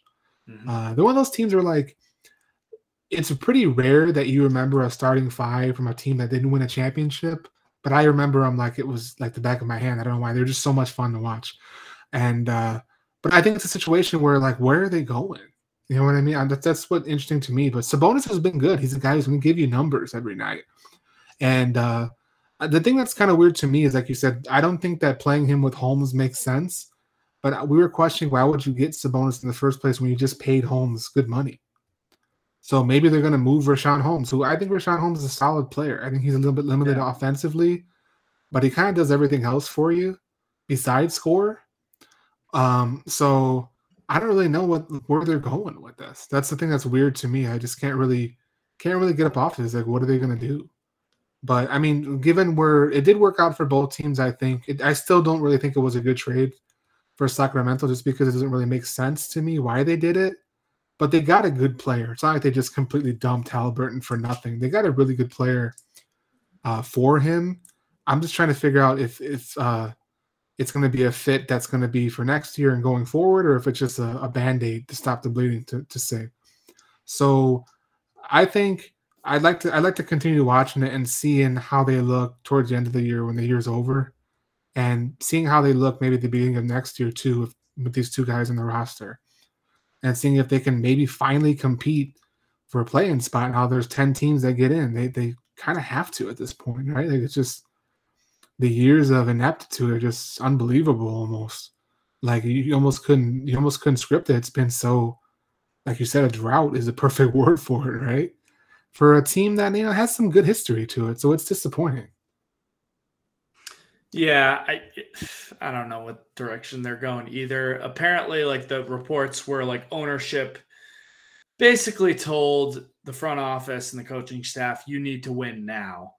And it's like, all right, well, you know, so I think that drove their trade for Sabonis. Like, it was a win now move.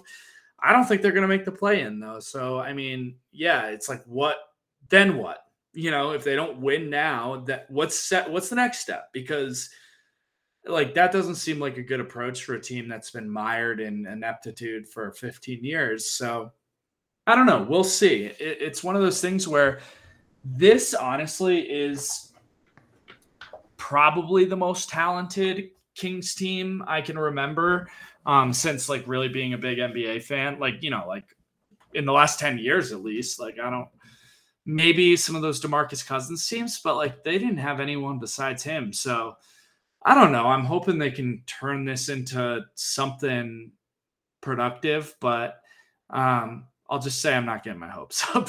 I, you know, it's, you know, it's one of those teams where it's like, I don't know. I wouldn't be surprised if they just screwed this up massively again somehow.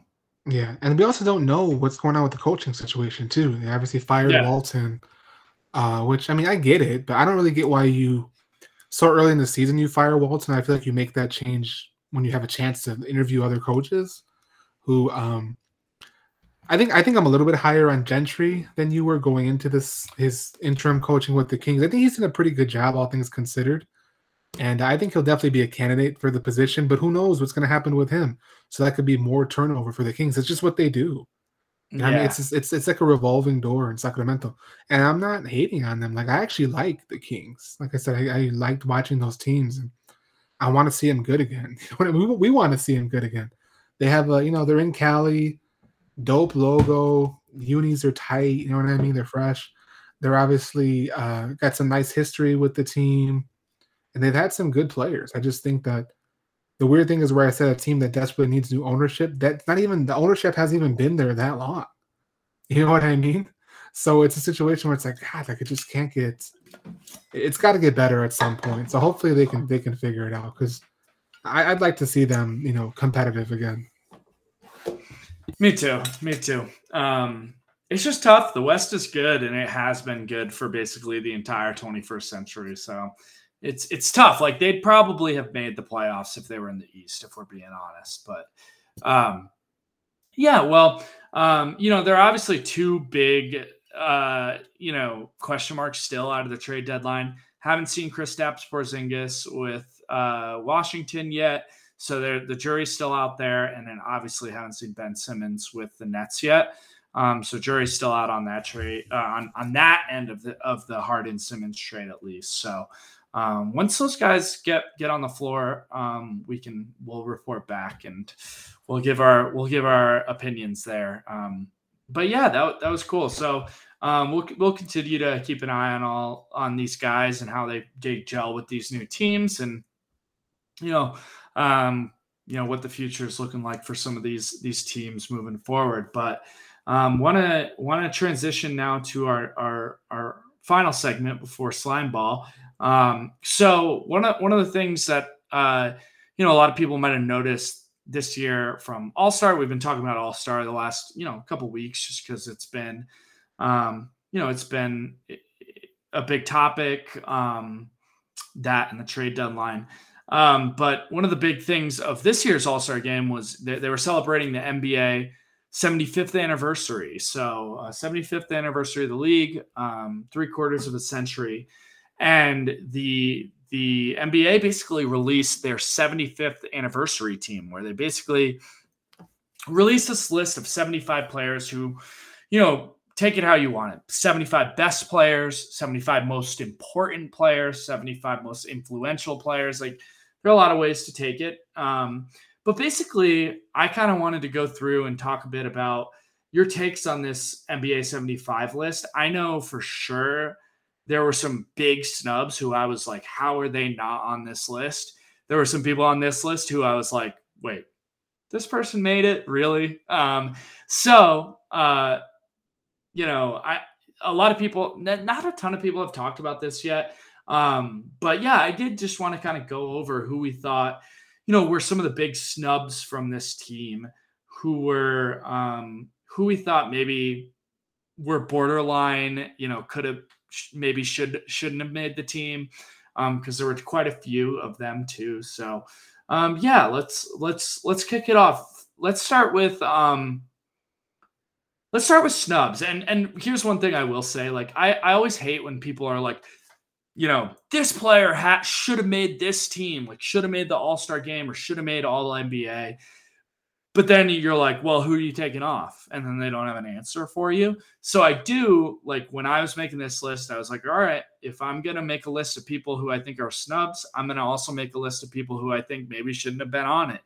Um, and so, yeah, we have both borderline, undeserving, as, as well as snubs. But I don't know, we can, we can, We can pop back and forth. We can do our, our snubs first, but yeah, what, maybe maybe we can just start off. Who who do you think was the biggest snub from this list? If you had if you had to pick one big snub, um, one, as we'll say, you know, we like to phrase them dunks and clunks uh, in our shoot and hoop segments. What's a, what's a, what's one um what's one clunk for this that you think, like, you know, this person had to have been on the team and, and wasn't?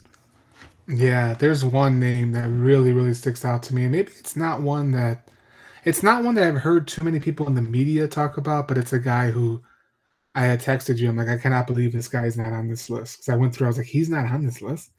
And that is one, uh, I'm gonna try my best. Hopefully I don't I don't mess this up too bad.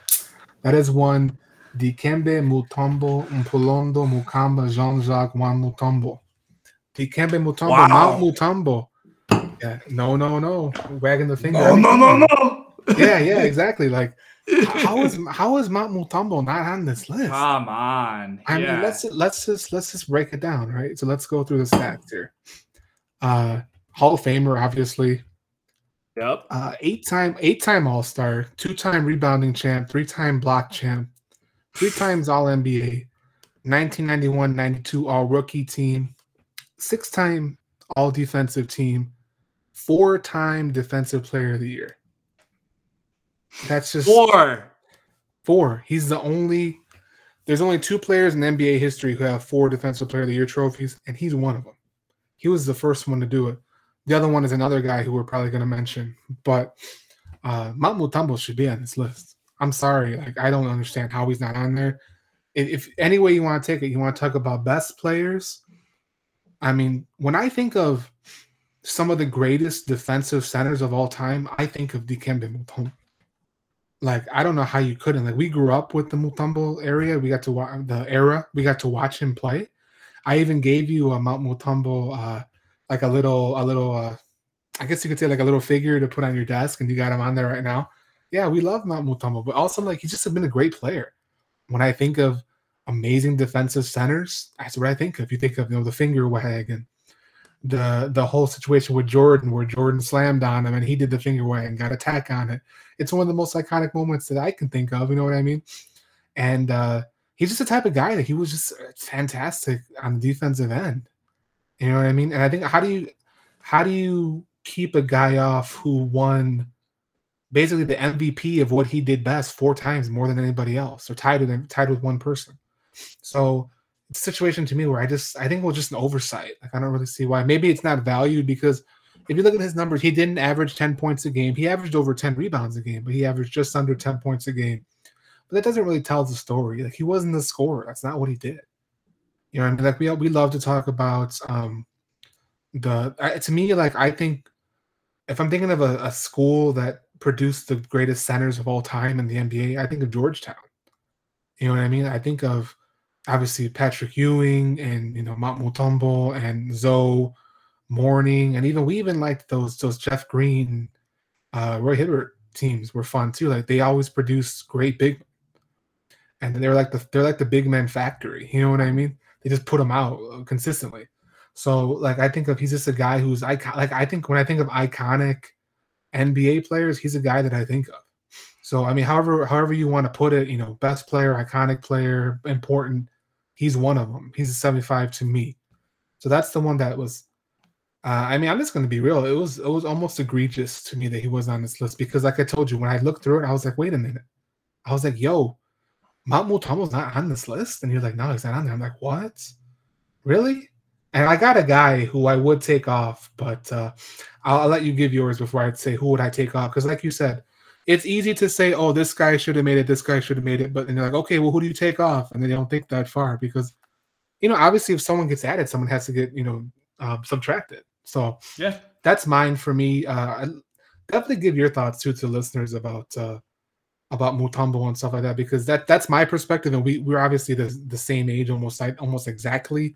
I'm less than two weeks older than you are, so we grew up in the exact same era of basketball um, when you know when Mutombo was dominant. So uh, give your thoughts on that, but also like, was he a guy that you're like, how is he not on this list? Absolutely, he was the number one guy who I was like, well, him, him, and maybe one other guy who, who's, but to me, it's egregious for a couple of reasons. One of the best defensive players ever, I, I would say. Probably the only player who is a better defender than Dikembe Mutombo, all around defensive impact, was probably Hakeem Olajuwon. That that's probably the only guy. But like, right, if we're thinking about seventy-five, the seventy-five most iconic players, he has one of the most iconic like signature moves in the finger wag that you've ever seen. Um, like you said, four defensive players of the year. Um, His numbers retired by both the Hawks and the Nuggets. Um, I'm pretty sure he's the first Congolese player to ever play in the N B A. So first, first player from his home country to play in the N B A, a country that has been, you know, torn, you know, torn apart by war, you know, and dictators and and stuff like that for years. Um, you know, to come out of that environment and, and have such a successful career, you know, just even speaks further. A guy everyone loves. I mean, right? Like he, he, everyone loves, loves Mutombo. Was he a great offensive player? No. Did he ever need to be a great offensive player? I don't think so. Uh, I, I don't know. He, he, he was on a lot of successful teams and, you know, was was a, was a great player. So um, we may be thinking of the same person, but I can very easily think of someone who plays his same position who shouldn't be on this list above him, and that's Anthony Davis. I'm sorry. There's no, and, and excuse my French here, there is no fucking way Anthony Davis should be on this list above Dikembe Mutombo. That is absurd. Um, say what you want about A D's offensive ability, Um, offensive upside. Th- there's just no way. It doesn't bear out in his accomplishments. Yes, he has a ring. Dikembe doesn't have a ring. But in terms of all N B A, they're basically the same. They've both um, led the league in blocks multiple times. Um, uh, Dikembe has the same amount of all-star games, um, but more defensive team selections. And again, four defensive player of the year awards, as well as two rebounding titles. Um, there's just no way. Uh, I'm sorry. Like, no, like all due respect to Anthony Davis, but I mean, he's still twenty-seven, twenty-eight. He's still got a, he's still got a little bit to prove to me. Um, you know, if, if he wants to be on this list. Um, so that's who I would take off. Um, I'm assuming you, you might have been thinking the same thing, but I, I guess I don't want to assume. So, yeah, who who would you have taken off? Oh, without a doubt, Tony D. There's just no way. And also, you uh, for the listeners, uh, the Hoops Guru has the uh, he has a, a Mutombo Nugs jersey, Nuggets jersey. Oh yeah, it's that dope one with like the mountains and like that rainbow color. I have one too, but it's not Mutombo, unfortunately. But yeah, he has it. He rocks it. He takes it to the games when he wears it. I think he wore it to the playoff game last year, right?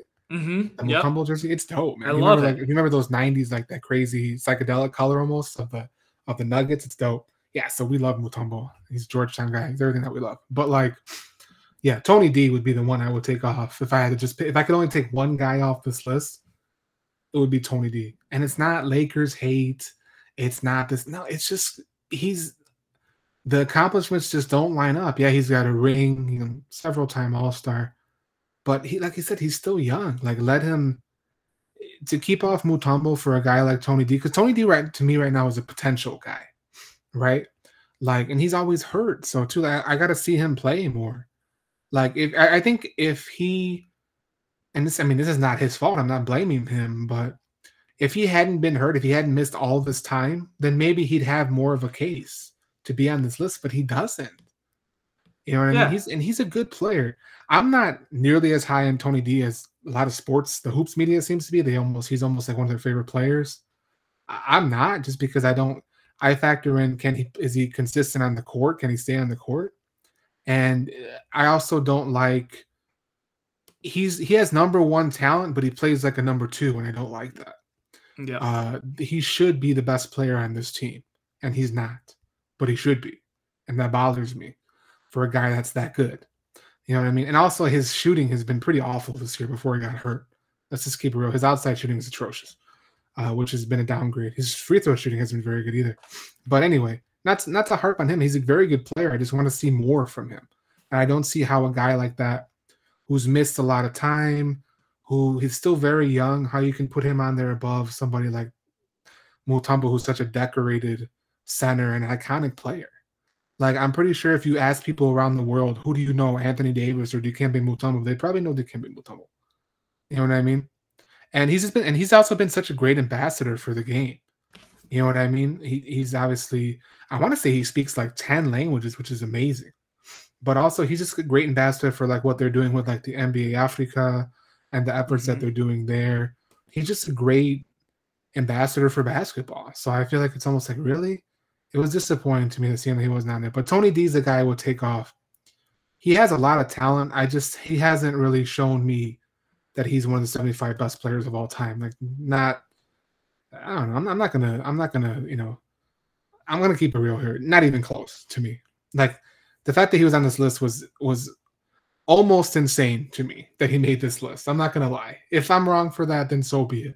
It's not hate. I'm just trying to, you know, see it, say it how I see it. It's my opinion. You know what I mean? But what do you think, man? Like, do you think, like, were you, were you like almost taken aback like I was when you saw Tony D was on this list? Yeah. I mean, like, he was what there, there were a couple more recent players who, you know, they have the all-star games, they have that stuff, but I don't know. Just to me, like, I don't know. Anthony Davis has never been an M V P. He's never been a scoring champ. He's never been the best player. Well, he's been the best player on one playoff team in New Orleans that one year. Um, I really think he's on this team for one reason, and that was the twenty twenty bubble playoffs. He was he was amazing in that stretch, in that run, and I think people still think about that because people are always talking about the Lakers all the time, regardless of whether they're awful, great, or mediocre. So he's always in the media spotlight. People are always talking about him. But, like, I mean, this is a guy who's getting, you know, you say, like, a lot of the media loves him. He gets a lot of criticism, too. And it's just, it's just weird for me, like, a guy who has taken as much criticism as he has to then just be like, oh, yeah, and he's one of the seventy-fifth best players, seventy-five best players of all time. It's just like, no, like, he forced his way out of New Orleans. He's hurt all the time. He literally goes to the locker room once every two games he he to get taped up or to come out of the game. Like, I don't know. The, the, to me, like, he's got to show that he, like you said, can be a super high-level player without LeBron James. You know, like, to, let's be honest here. This is a number one pick who's in basically the when most guys are in their prime, age twenty-seven, who's taken a back seat to a thirty-nine-year-old player. Now, one of the great players of all time, yes, and who's still producing at high levels, yes. But, I mean, like, the whole thing with LeBron and A D was, like, A D is supposed to take the reins from LeBron, right? Like, he's supposed to be the new, like, the The, the driving force of this franchise, and LeBron can kind of like mentor him.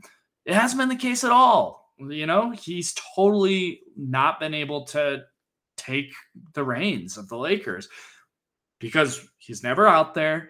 And when he is, he plays like passively a lot of the time. He settles for jump shots. You know, some of that is not his fault, but a lot of it is. So yeah, I mean, he's a great player. One of the most talented players we have, but way too early to be on this list for me. Um, will he be on the N B A one hundred list? Yeah, very well, maybe. But if he doesn't do anything else for the rest of his career, I would say no, he won't be on. So, um, yeah. In in that kind of same vein, the second player, and this is going to sound like I'm a total homer, and maybe I am. I'll, I'll I'll accept that. But the other player who I thought was the biggest snub for me was also a Nugget. Um, that's one Alex English, um, who is one of the greatest scorers of all time. Um, he played on the Nuggets in the eighties when they like were pretty consistently putting up like one twenty, one thirty points a game. It was a very high scoring era in the league. So, you know, you got to take some of it with a grain of salt. But here's, here's to me, the one thing that makes its case um, for Alex English. The, the one thing that I feel like it's really hard for me to not have him in. Now, there's there's all the basic stuff, right? He, I think, made eight all-star teams, um, a number of all N B A teams. He was uh, the scoring title leader at least one season, um, where he led the league in scoring. Here's the big one for me. During the nineteen eighties, he he in that decade, he has more points than anyone. In the nineteen eighties. Basically, all of Larry Bird's career, all of Magic Johnson's career, at least the second half of Kareem Abdul-Jabbar's career, half of Michael Jordan's career, the, who's the most prolific scorer we've ever seen, um, George Gervin, right? Like, there are a lot of really good players who played their careers in the eighties, and he is the leading scorer for that decade.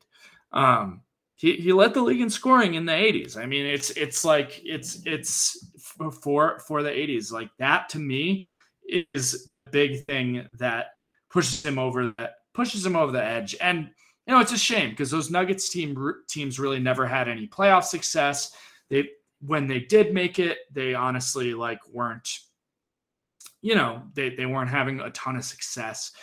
But um yeah, I mean, like, his career stats are pretty astounding. It's it's twenty-one point five points per game, um, five and a half rebounds, three and a half assists. Yeah, like I said, eight-time All-Star, three-time All N B A second team. Now, keep in mind, he played shooting guard, shooting guard and small forward in an era with um, Larry Bird, Michael Jordan, Clyde Drexler, right? Like, he, it's it's hard to make All N B A teams when the guys playing your very position are all-time greats um, at the same time. So um, he's one who I really thought should have been on this list. Um, you know, I, there, there there are a couple of guys who I would take, who you could take off for him. One of the one of the first guys to me who who is, I think, after Anthony Davis, I mean, you talked about this, is a guy who shouldn't be on here. All due respect, Knicks, I love my, he's a Knicks legend, but Earl the Pearl Monroe, um, just, I don't think should be on this team. He was a nice player for four or five years, but had a pretty short prime. I don't know if he was ever the best player on his team. He was great playing next to um, Clyde Drexler, but I mean, he was the second fiddle there. He only made one All N B A team, four all-star teams. So he's a guy I would take off, and, and I would put Alex English on there in a heartbeat. Um, but yeah, any thoughts about, about either of those two guys? Yeah, I think Alex English is a really good, uh, really good choice. He's a, he's definitely one of the most underappreciated, I think, uh, Hall of Famers. He's a guy that doesn't really get a lot of talk from the more casual fans, I would say. But yeah, he was on the team when he was in the, the Nugs, who were were not really that good when he was on there. You know what I mean? Yeah. So I think he's a guy that he's one of those guys that when you look at his numbers, like, wow, that's pretty good. He was pretty accomplished. He just was kind of a he wasn't like, you know, a flashy type of superstar. He was just a really right. consistent type of player. I'm not comparing these type of players because they're different, but in the same vein that like Tim Duncan is just kind of like a very You know, he's nicknamed the big fundamental for a reason. Right? Yeah. He just does what he has to do. But a similar type of personality where just consistently good over and over yep. and over again. He kind of reminds me of that type of the that type of like N B A resume where it's like it kind of creeps up on you how good he was. So yeah, Alex English is I think is a good pick. Um, my, the one guy I would have and I would, well, I'll just say this before I name my my other snub, would be I would also remove Earl the Pearl, who's a good player, I think, but I think just the accolades don't match up to some of the other guys that were left yeah, off. You know what I mean? Agreed. So I would take Earl the mm-hmm. Pearl off, even though it, like I even texted you, I'm like, no disrespect to Clyde and, you know, the the Knickerbockers and to you, but I don't I don't think Earl should be on this list. You know what I mean? Mm-hmm. So a guy who I would put on there in, in lieu of him is uh, one that a lot of people have been talking about is uh, Dwight Howard is yeah. a guy I think who who should be on this list. Now, I think the problem with Dwight Howard is that recency bias, I think, right? Yes. He hasn't been a superstar in a long time. It's been several years since he's been that guy, right? But when I when I think about these type of lists, I think about, were they the best or one of the best at their position in their prime? And I think mm-hmm. it's it's a resounding yes on both of those questions, right? For absolutely. Same thing like I said with Mutombo. When you think of some of the best centers of the nineties, you think of Dikembe Mutombo. You know what I mean?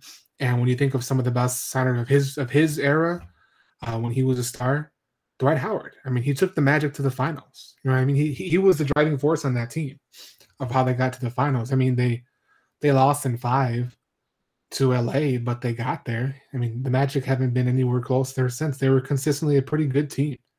You know what I mean? They were they were they were a championship contender during his prime in Orlando. So I think I think it's recency bias. We see them. Him, he's kind of been like he's kind of a goofy type of guy. He likes to joke around. You know what I mean? He he didn't really. I don't. I don't want to say like he came off as kind of like he's immature a little bit for a lot of teams. Like I don't yeah. think he's an immature guy. I just think he kind of came off like that. It didn't work out when he got traded to L A the first time. I think this is his his third time on L A now. Um, so yeah. So when he was there before, it didn't work out. Bounced around. He's been on a lot of different teams. But if you just look at his numbers and his accolades, it's pretty impressive. So. Uh, eight-time All-Star, five-time rebounding champ, two-time block champ. Uh, he won the he won a title with uh, the Lakers in the bubble. Uh, eight-time All N B A. He was on an All-Rookie team. Five-time All N B A uh, N B A All-Defensive team. Three-time Defensive yeah. Player of the Year. I mean, it's just it's pretty uh, it's pretty remarkable. And if you look at his career numbers, he averages fifteen point eight points a game. eleven point eight rebounds a game. And these are his numbers this year. This year in forty-five games, he's five point three and five point seven. So he almost tri- he triples points average in his career, which tells you if he's only averaging five points a game, it shows you how good he was in his prime, that he can triple that number still. Because that would kill his averages, right? And mm-hmm. he more than doubles. He he more than doubles his total rebounds this season when he's a role player. You know what I mean? He's a guy that comes in and gives you some spot minutes here and there. He can spot start you, but he's not that guy anymore. But when he was in his prime, he was great. And also, you just think about, you know, the whole Superman persona he had and the dunk contests, which were fantastic with him and Nate Robinson and stuff. That was when the dunk contest was actually a lot of fun. So if you want to think about it from that way too, he was a great personality. He was one of, uh, this is, doesn't have anything to do with my, like, putting him on this list. But he was one of my favorite players when he was in his prime. You know what I mean? He was a really fun player to watch. I think that's why I liked him a lot. He was really entertaining. He was a good face of a – I don't think he was the face of the league, but I think he was a, you know, popular player in the league, a face maybe during his prime. And when he was when he was on, he was on. So I think if you if you ask the questions like, was he one of the best guys in his position at his time in his prime? Yeah, he was. So Dwight Howard is a guy who I think um, – I think recency bias has a lot to do with why he's not on this list. But what do you think, Homie? What do you think yeah. about uh, Superman here? Yeah, I, I, I one hundred percent agree with you. I do think it's recency bias. Like you said, I mean, last three seasons, he's averaged five and a half points, seven points, seven point five points. And his, his averages are still fifteen points a game. Like, he was utterly dominant. Um, and it's funny because, like, he was not a particularly good, like, post player. He didn't have, like, great footwork or anything. He was just so, ath- like, an athletic marvel. Um, but yeah, there were three guys to me who I thought were blatant snubs, and he was the third at, on top of Mutombo and Alex English. He is a guy who absolutely should be on this list.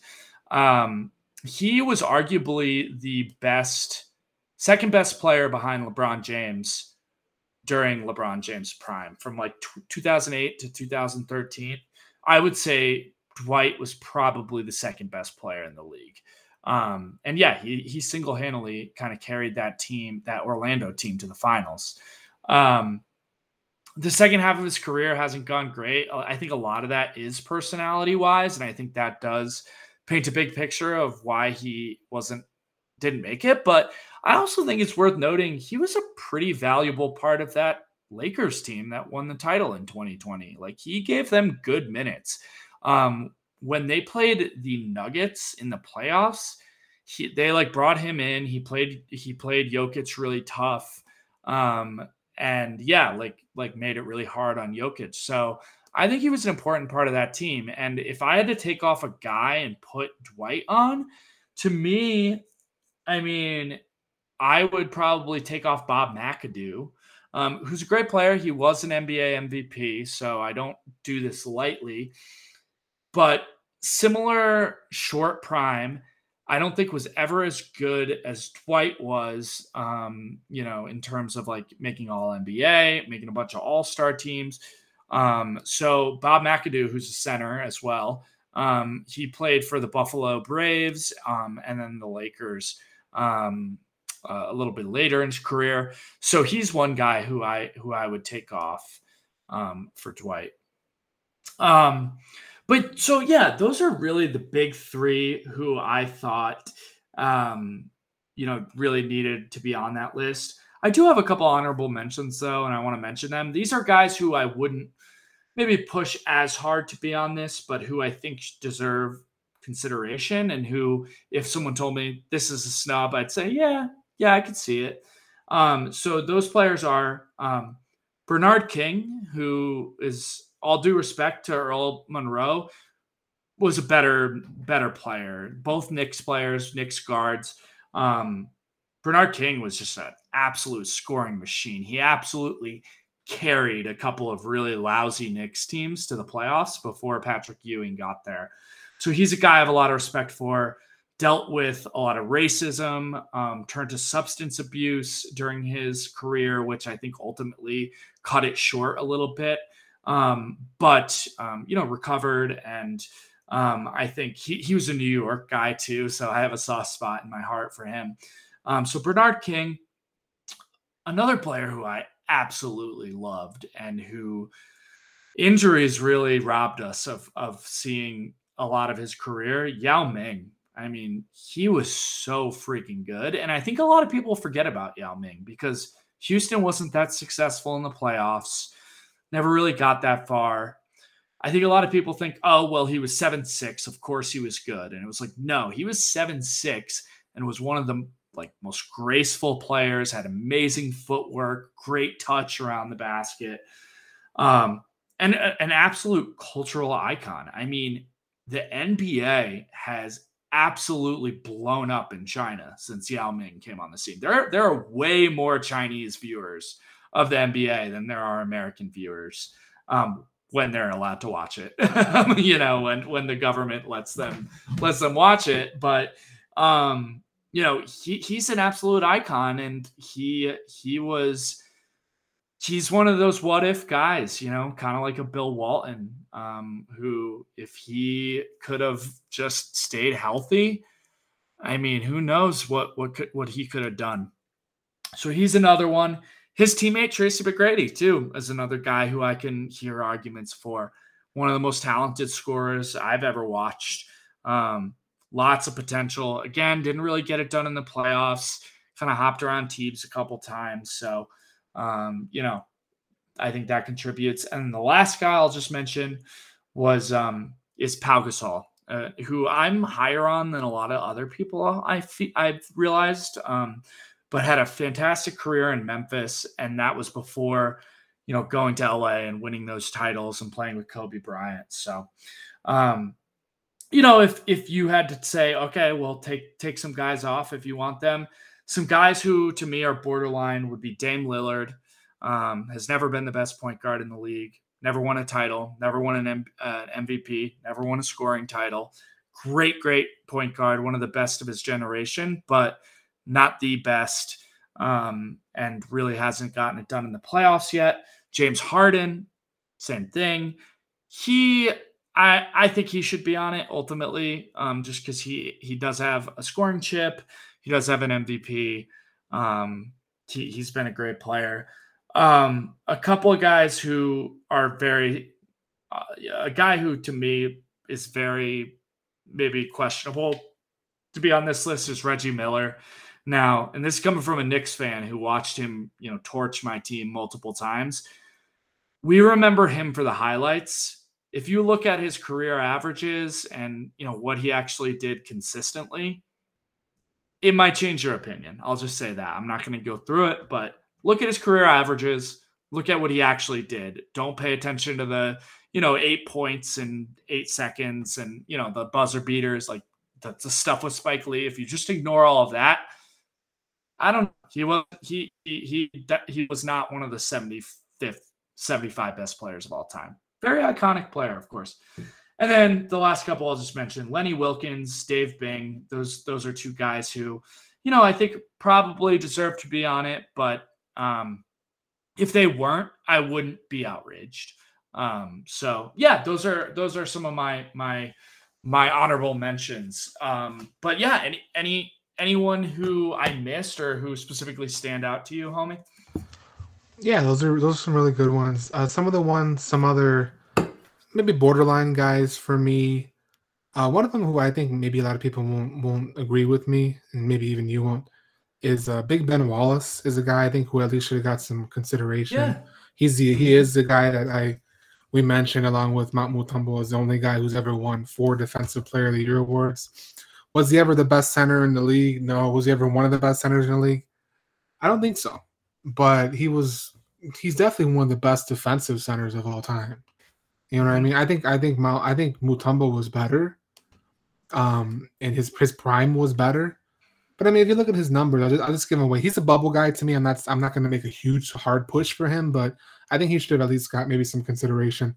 Hall of Famer, he went in last year. Four-time All-Star, two-time rebounding champ. Uh, he's he won. Uh, he led the league in blocks in oh one oh two. He won an N B A title with the Pistons. Five times All N B A, six times All Defense, four time Defensive Player of the Year. It's a pretty good resume. If you That's look at good. some of these other yeah. guys who made it. I mean, to be real with you, it's a better resume than uh, Reginald. I think uh, Reginald yes. only. I don't think he ever. Reginald never made first or second team All N B A. It was all. I think he had three thirds was on his his list. Yeah, he's another guy where. Um, he's a Hall of Famer, of course, but I think he's one of those guys, like you said, you remember him more for the moments, but when you look at the rest yes. of his career, it's it's a solid career, but it's not a superstar career to me. Like I think I think those moments really helped make him, and if he didn't have those moments, he, he would be a very forgettable type of player to me, if I'm just keeping it real. So Reginald's a guy that I, I think is a very borderline, and quite frankly, I wouldn't have him on my list. I would take him off, but... um. He's he's a very popular player, though. Uh, another guy, like you said, Lily, is one who I think is probably shouldn't be on there. Um, Lenny Wilkins was one that was questionable to me. I remember him also as a coach as well. He was the one that maybe he's a he's a guy who could maybe maybe not make it, maybe make it. Billy Cunningham, uh, Robert yeah, Parrish. Billy Cunningham, yeah. Yeah, Billy Cunningham. Robert yeah. Parrish was one that won a lot of titles, but there are some guys who are a little bit more decorated than him. And he's a good player. Sure. I like him. Like you said, Jerry Lucas. Uh, Pistol Pete Maravich was a really popular player during his time, but he's also a guy that maybe, you know, is a borderline on that that, that list for me and go either way. And uh, probably a really unpopular one, but I'm just going to say it. Uh, even probably more unpopular than the, the Reginald Miller one is uh, uh, Ray Ray. Ray Allen is a guy who I interesting. I man. understand that he, he, you know, he obviously broke Reggie Miller's record for threes, which obviously when when Reggie was playing, they didn't take as many threes as they did during Ray, and they definitely didn't take as many during Ray's career as they do now.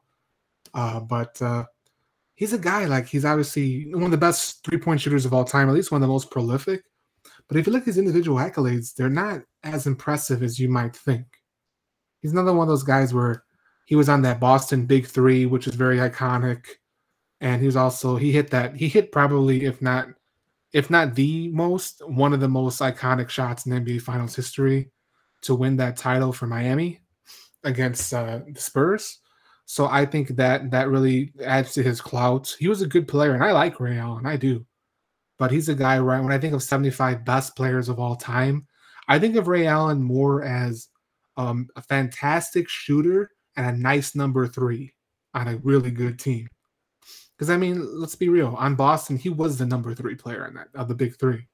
It was the big ticket was the best player, Kevin Garnett. And then the truth, Paul Pierce, was their second best player. And you could flip him if you want. And then Ray Allen was obviously the third guy. You know what I mean?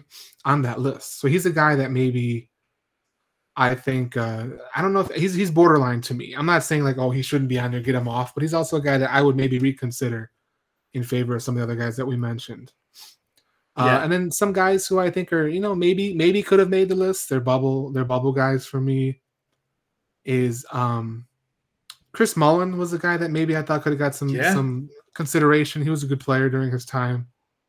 And also, uh, this one is more in comparison to Tony D being on the list, was uh, Nikola Jokic. If you're thinking about a guy who you're putting on based on what he's done so far and potential, because, I mean, I, I feel very comfortable in saying that if Nikola Jokic stays healthy for a good majority, if not all of his career, he will be on the one hundred list. For There's sure. just no doubt about that. For he's sure. going. He's going to win at least one more M V P, I would say. I feel pretty comfortable saying he'll win at least one more before he's done. You know what I mean? I would be very surprised if he doesn't. I mean, who knows, right? But I think he, he's he's in line to maybe win one this year. But uh, he's a guy that's just he's easily one of the most talented centers I've ever seen. Uh, and he's one of those guys that I told you, we, we both agree, like sometimes you watch him play, you're like, God, this guy is so good. You know what I mean? Uh, he, he will be on, he will be on this list and the one hundred list for sure. I'd be stunned if he doesn't make it. So he's a guy that maybe if you're going off potential, maybe he should be, get some consideration there. You know what I mean? Yeah, Tony D's got the ring, but Jokic has the M V P. You know what I mean? Doesn't have as many All-Star games. I think he's only made four, as, as Moses would say.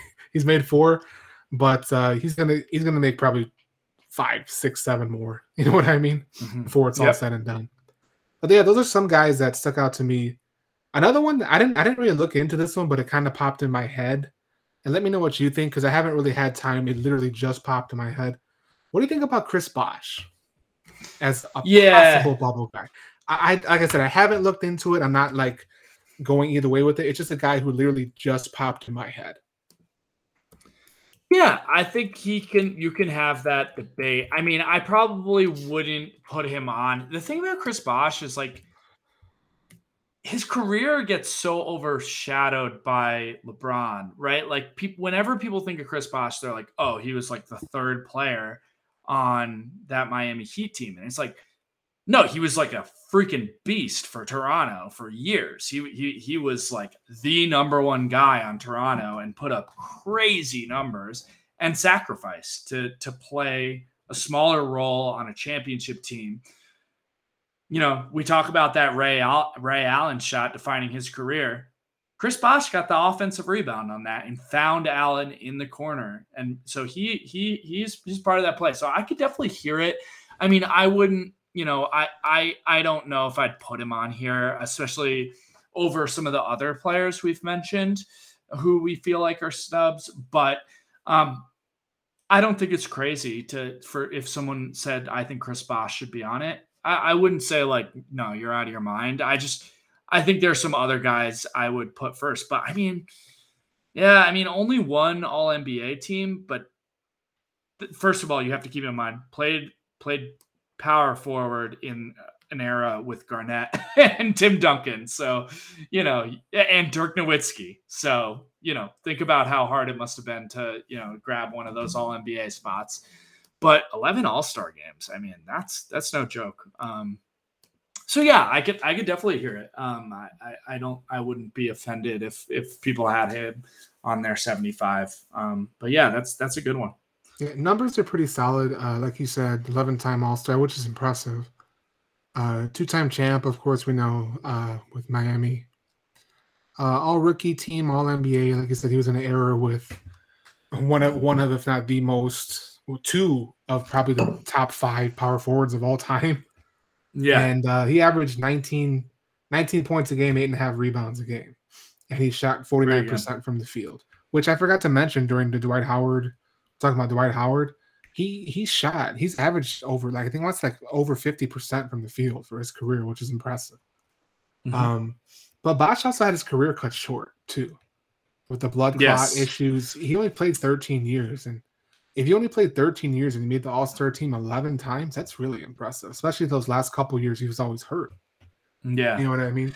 So yeah, I mean, I'm not saying like uh, he's got to be on there, but I think he's a guy that could at least, you know, he should at least get, you know, be in the conversation. I mean, he's yeah. a Hall of Famer, of course, but and well deserved. But I, he's he's a guy that I think I think like you said, it's another thing where like the Miami, being on those Miami Heat teams, yeah, he was the third best guy, but he was still really really good, and he was.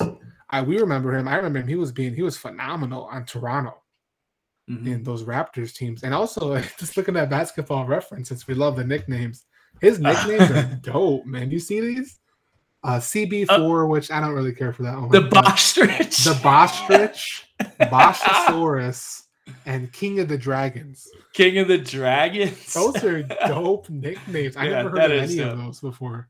Yeah. Yeah. Th- he's also he's also a really interesting guy. Very, very intelligent guy. Um, like I remember reading this article. He was like teaching himself coding when he was out with the, the blood clot thing. Very similar to Yao Ming of like, yeah, like, who knows? Like he was one of those guys who would who would have aged really well. And the, the other thing I'll say, he, I think we would have thought even more highly of him if he played in this era, because he could he could shoot it. He was like from mid range, yeah. from three. He would he would shoot a lot more threes, and he'd be pretty damn good at it too. Um, yeah. So he's, he's a guy even, who yeah, I he's think he's not even thirty-eight. Yeah, I'm just looking right now. He's only. He, he's uh, he's gonna be thirty-eight uh, towards the end of this month, so he's not even yeah. he's not even you know forty yet. Yeah, I mean he he was, even after LeBron left, he was pretty good um, on those Heat teams before he went out with the with the blood clotting. Um, so yeah, I mean a what if career for sure, but yeah, definitely definitely a great career. He's he's definitely borderline for sure, and and I'd I'd have him in the top hundred, I think, probably at this point. Um, cool. Anybody who's who you've seen mentioned as a snub who you don't think is a snub? Because I've seen, yeah. Well, I mean, one of the big ones is that uh, your guy Clay Pigeon has been named a snub, yeah. and initially I was like, yeah, I get it. But then I looked at his, I looked at his accomplishments, and I'm like, I don't know. I think there's, some, I think there's a lot of other guys that deserve it more. What do you What do you think, homie? He's I know he's your guy, but uh, uh, what's your thought on that? Because I was kind of like, yeah, he should be, and I looked at him like, nah, I don't think so. I love Clay, but it's I, I don't think so. I, he, you know, like the case for him you, would be similar to maybe like Ray Allen or Reggie, of like one of the best shooters of all time. The difference is both those guys were at least at one point in their career the number one offensive options for their teams. Um, Ray Ray with um, uh, Milwaukee and Seattle, and and Reggie for a lot of his career in in Indy as well. Um, yeah, I mean Clay Clay Clay's a good player, but I I I just don't think he's that caliber um, of player. He he's a, a very good. As you said, like, I think he's a very good number two, number three option, but, um, you know, not, not, not much more than that. Um, the one for me that I've seen a lot that I, I disagree with pretty strongly, and this might be an unpopular opinion, is, um, quite frankly, Vince Carter. Like, to me, he's one of the biggest what ifs. Um, like he's one of these guys who, um, you know, kind of forced his way out of Toronto. That left a really bad taste in a lot of people's mouths. Um, never ended up like he was built. This guy was billed as like the next Michael Jordan, and he just never really lived, lived up to it. So I've seen people who want him on there. I think he, I get it. Like he's probably the greatest dunker of all time. I like, I don't know if that's that controversial. Like, there are a couple other guys up there with him, but he was an incredible dunker. Um, but yeah, like eight-time All-Star too. And he has had a, a really long career, but just was never really able to get it done for his teams. Um, even when he was on those Nets teams with Jason Kidd, like they could never really put a dent in, you know, their, their Western Conference opponents. So um, Vince, Vince is probably the one I've heard the most where I'm like, nah, I'm kind of good with Vince not being on here. Yeah, that was the one that stuck out to me too. And uh, I, I really like Vince Carter. I do. Uh, like you said, he's probably the best dunker of all time. He's one of the most like freakishly athletic players we've ever seen. But even though I like Vince Carter quite a bit, when I think of Vince Carter, I just have to keep it real. I think of him as an under, a, a severe underachiever. I really yeah. do. I'm not saying he was a not a good player, because he was a good player, but I think he was a good player that could have been an excellent or transcendent player. The talent was there, man. It was, like you said, he was getting he was getting you know his airness comparisons here. I mean, maybe because they both went to U N C, I don't know, but uh, the gifts were there, man. He just it just never worked out. Like when I think of when I think of yeah, what ifs or some of the guys who's one of the, one of the biggest underachievers, given how much talent they had, Vince Carter is way up at the top of that list for me, and it's disappointing because I would have loved to see him uh, get there. I don't even think he ever made a conference finals. Um, and obviously, never went to the cha- never won a championship, never won an M V P. You know what I mean? Which he he could have, he should have, but yeah, he's just another one of those guys that good player, but it should have been an excellent player. And it's disappointing to me, but I still, I really like Vince Carter. I do. And I think he's pretty solid on T V. You know what I mean? I think he's solid. I like listening to him. He's one of those guys like we were talking about that kind of like uh, switched up, like the way he's perceived. He was kind of like a really tough guy, like kind of a gritty, grimy, not too friendly type of player on the court, really ferocious. Now he's kind of like a funny, happy-go-lucky guy, which could just be because he got older, he doesn't play anymore. But he is the only N B A player ever to play in four separate decades, which is very impressive. He had a very long career. Yeah. He had a very long career, but I think if you asked a lot of people if there's a player that you wish you could hit the reset button on and have them do their career over again, I think Vince Carter is one of the popular ones, especially for me. So I always think of him as a a, a what if and an underachiever, but that's not to throw any shade. I like Vince Carter a lot. I just I, I think that I think so highly of him that I, I'm disappointed because I know he could have been so much better. And it just didn't work out that way. Uh, Chris Webber's another yeah. guy like that too for me. Mm-hmm. That, yeah, that I think Chris is Webber. In the same vein. Chris Webber's another one. And they're both Hall of Fame players. Vince Carter will be in the Hall of Fame. Rightfully so. Yeah. But I mean, that's that says a lot, right? Like if a guy, a guy is a Hall of Famer and you think, man, he could have been so much better, that just shows you how highly you think of someone. At least to me, it does. Yeah, for sure. Yeah, yeah. So you know, there there's a lot of debate around this, and yeah, it'll be be interesting to see when they do this at, you know, one hundred anniversary, who's on there and who who isn't. But yeah, yeah that was I fun. I right over that one. So. Yeah, exactly. We're we love uh, we love some basketball history, so that that was good. Um, but yeah, let's let's uh, let's go ahead and wrap up, um, and we can. Um, do our slime ball. We're we're uh, we've been building up to it all all episode as usual. Um, but yeah, I, I'll uh, I'll let you go first on this one, homie. Uh, who's your slime ball of the week? All right, so my slime ball of the week, uh, it's kind of a dual one. So it's it's the Arizona Cardinals slash Cliff Kingsbury.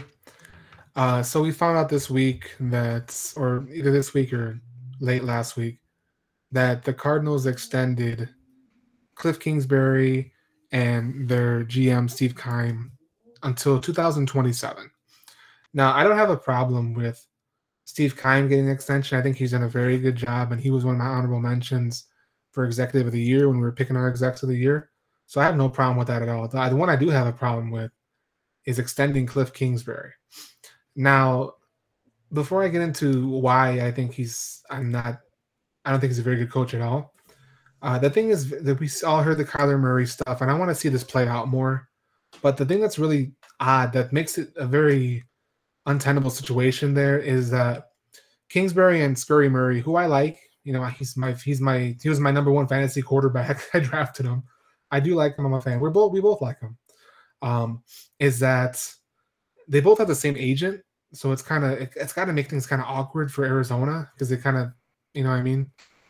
It would be weird if they fired the coach and kept the same guy, kept the quarterback.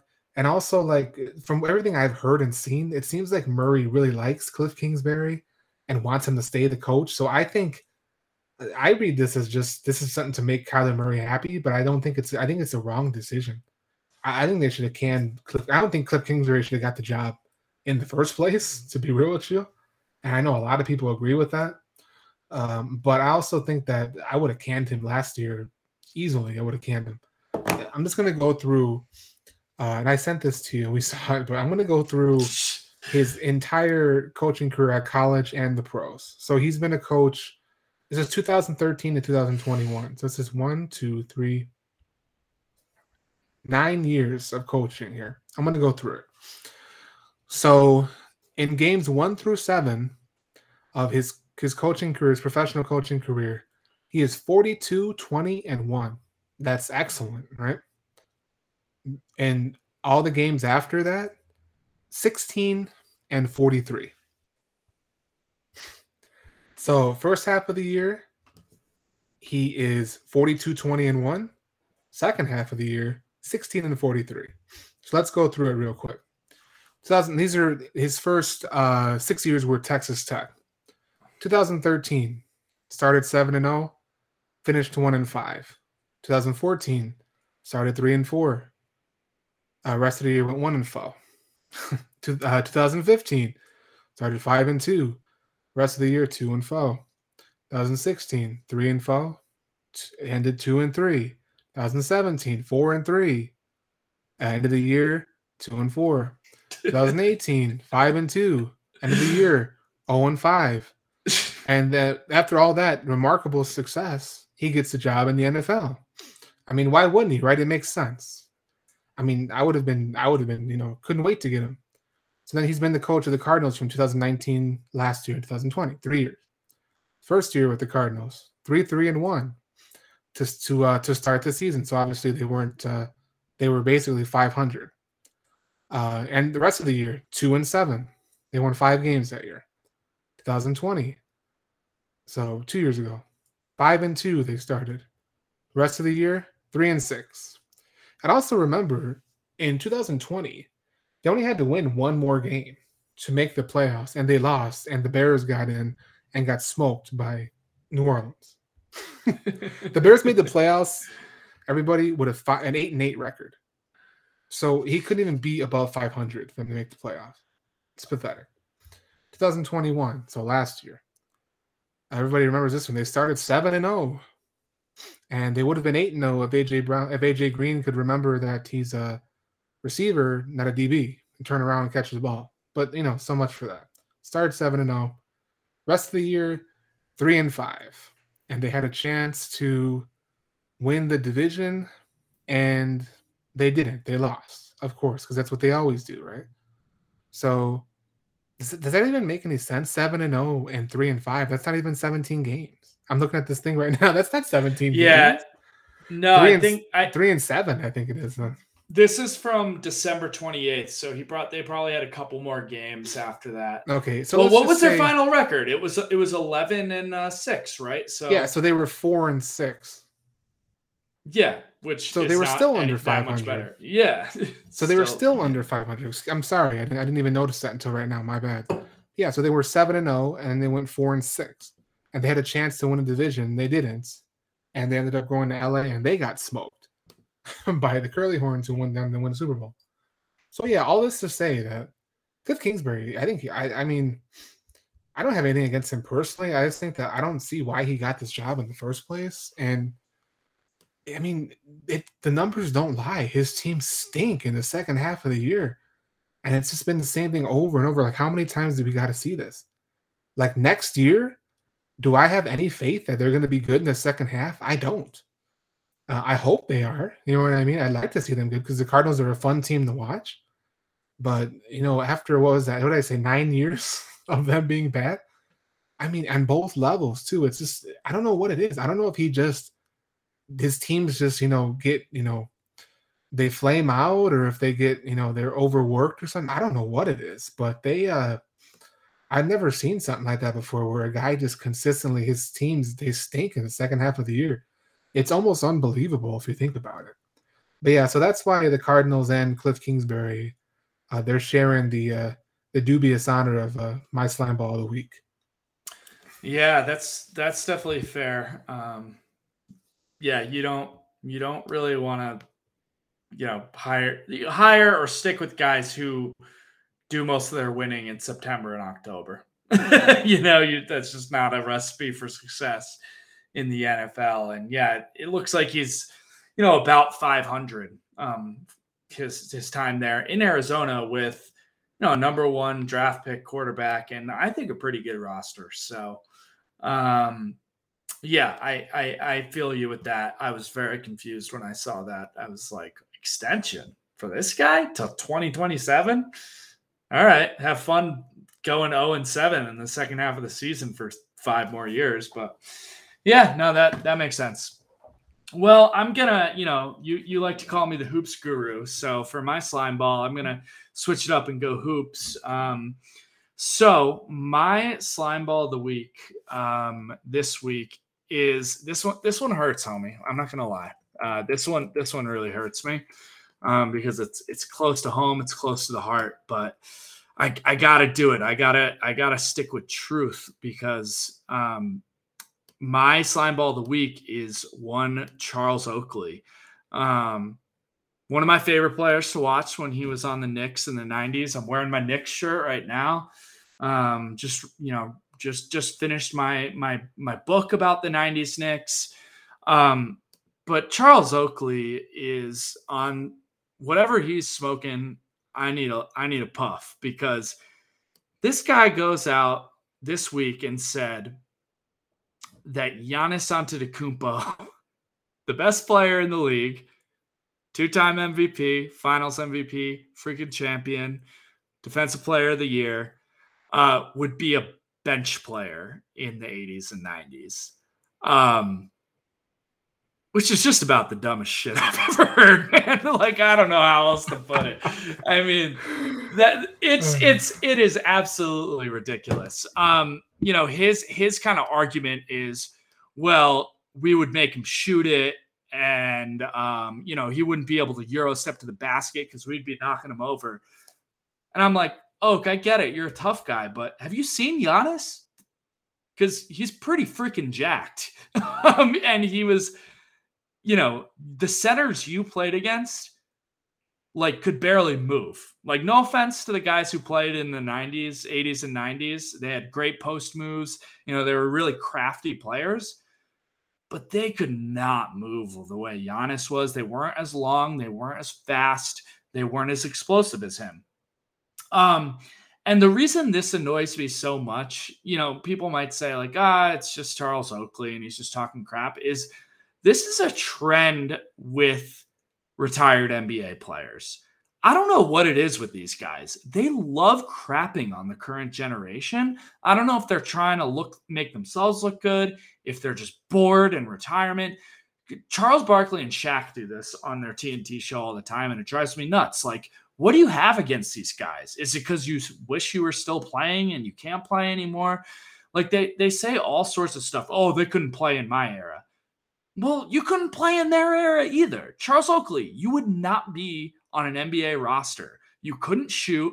You played good defense, but you wouldn't, you would be, you would not be on an N B A, in an N B A rotation in this era. So what the hell, you know, and he, you know, he might say, oh, well, they're all soft this era. Whatever. Like, you wouldn't be able to play in this era, but I guarantee you, Giannis would have been able to play in your era. And I mean, like, come on, quite frankly, this is a guy who started on championship teams and on, on multiple talented teams and averaged less than ten points a game. ten points a game, um, just under ten rebounds a game. Giannis's averages blow that out of the water. There is absolutely no way Giannis would be a bench player. Would he be as dominant as he is today? I don't know. I can't say that. I, I, I, I'm not going to speculate about whether a guy who was born in friggin' nineteen ninety-eight or whatever would have been good in nineteen eighty-five. Like, I, and I don't get the point of having that argument, to be honest with you. So um, I wish these old heads would just kind of shut up, enjoy the game. It's changed. We know it's not as physical as the nineties. But guess what? The nineties was some ugly-ass basketball, too. And I, I, for one, as much as I love the nineties, I think the game is a little more appealing to watch, at least during the regular season. Um, so, yeah, I just, you know, if I'm not saying you got to, like, heap praise on Giannis, but, I mean, that's just, it's just stupid. Like, what do you, what he said doesn't make any sense, is objectively wrong. Um, and so, yeah, gotta, gotta call him on that. And it hurts because I love Oakley. He, he, he was on my, my beloved Knicks teams and, you know, was a legend and, and was, was one of the faces of those, those, those teams. He was on the Bulls before that, but, um, yeah, so, so Oakley's going to be my slime ball of the week. Yeah, man, that was a great pick. Um, It definitely, when I heard that, I asked her, like, hey, I was like, yo, did you hear what Oak said about uh, the Greek Freak? And you're like, yeah, we we were talking about it. So I knew he was going to be on this one just because the way we were talking about it. Yeah, I mean, I don't really have anything to add to you, homie. I, I agree with you on every point that you made. And uh, it's just, I usually don't say someone's opinion is wrong, but they're wrong. I'm sorry. Yeah, it's just wrong. Yeah, I'm sorry, Oak. You're, you're wrong on this one, my guy. You are. Um, and Charles Oakley, I mean, he played for both of our hometown teams. You know what I mean? People, a lot of people think of him as a Knick. He was on the Bulls too before he went to the Knicks. So he played for both of our hometown teams. But like, nah, that's just wrong. I mean, you could make the case that Giannis would probably maybe even be even better now then than he is now, because there wasn't there wasn't really anybody as there wasn't as many athletic freaks like like he is now back then. So he could be even better. But nah, that's I just I, I can't I can't vibe with that at all. I think I think it's insane. So yeah, Oak, I, I can't get with you on this one, my guy. I can't do it. Sorry. Yeah, yeah, no, nah, no. Nah. Well, yeah, I, it's just, and even at like, I don't know, maybe if, even if it was another player, but like Giannis is just so dominant and doesn't doesn't rely on, you know, shooting the ball from thirty feet out. And I don't know. I just, I have trouble believing he wouldn't be able to, to be great in that era too. So yeah, Oakley, Oakley's my slime ball. Um, but yeah, that, that'll about, I think, wrap us up for the week. Um, it was good uh, talking some Pigskin and hoops as always. Uh, thank you to the listener as always, the listeners, unless we just have one at this point. um, but but yeah, shout out uh, shout out to the listeners. Thanks for for checking in and um, you know, checking the show out. And uh, yeah, we we will uh, we'll catch you all um, next time. And um, you know, hope hope everyone has a good rest of their week. Yeah, we appreciate you, listeners. We uh, it means a lot to us, and uh, we'll talk to you next week. So all right. Week. Peace out, homie. All right, homie.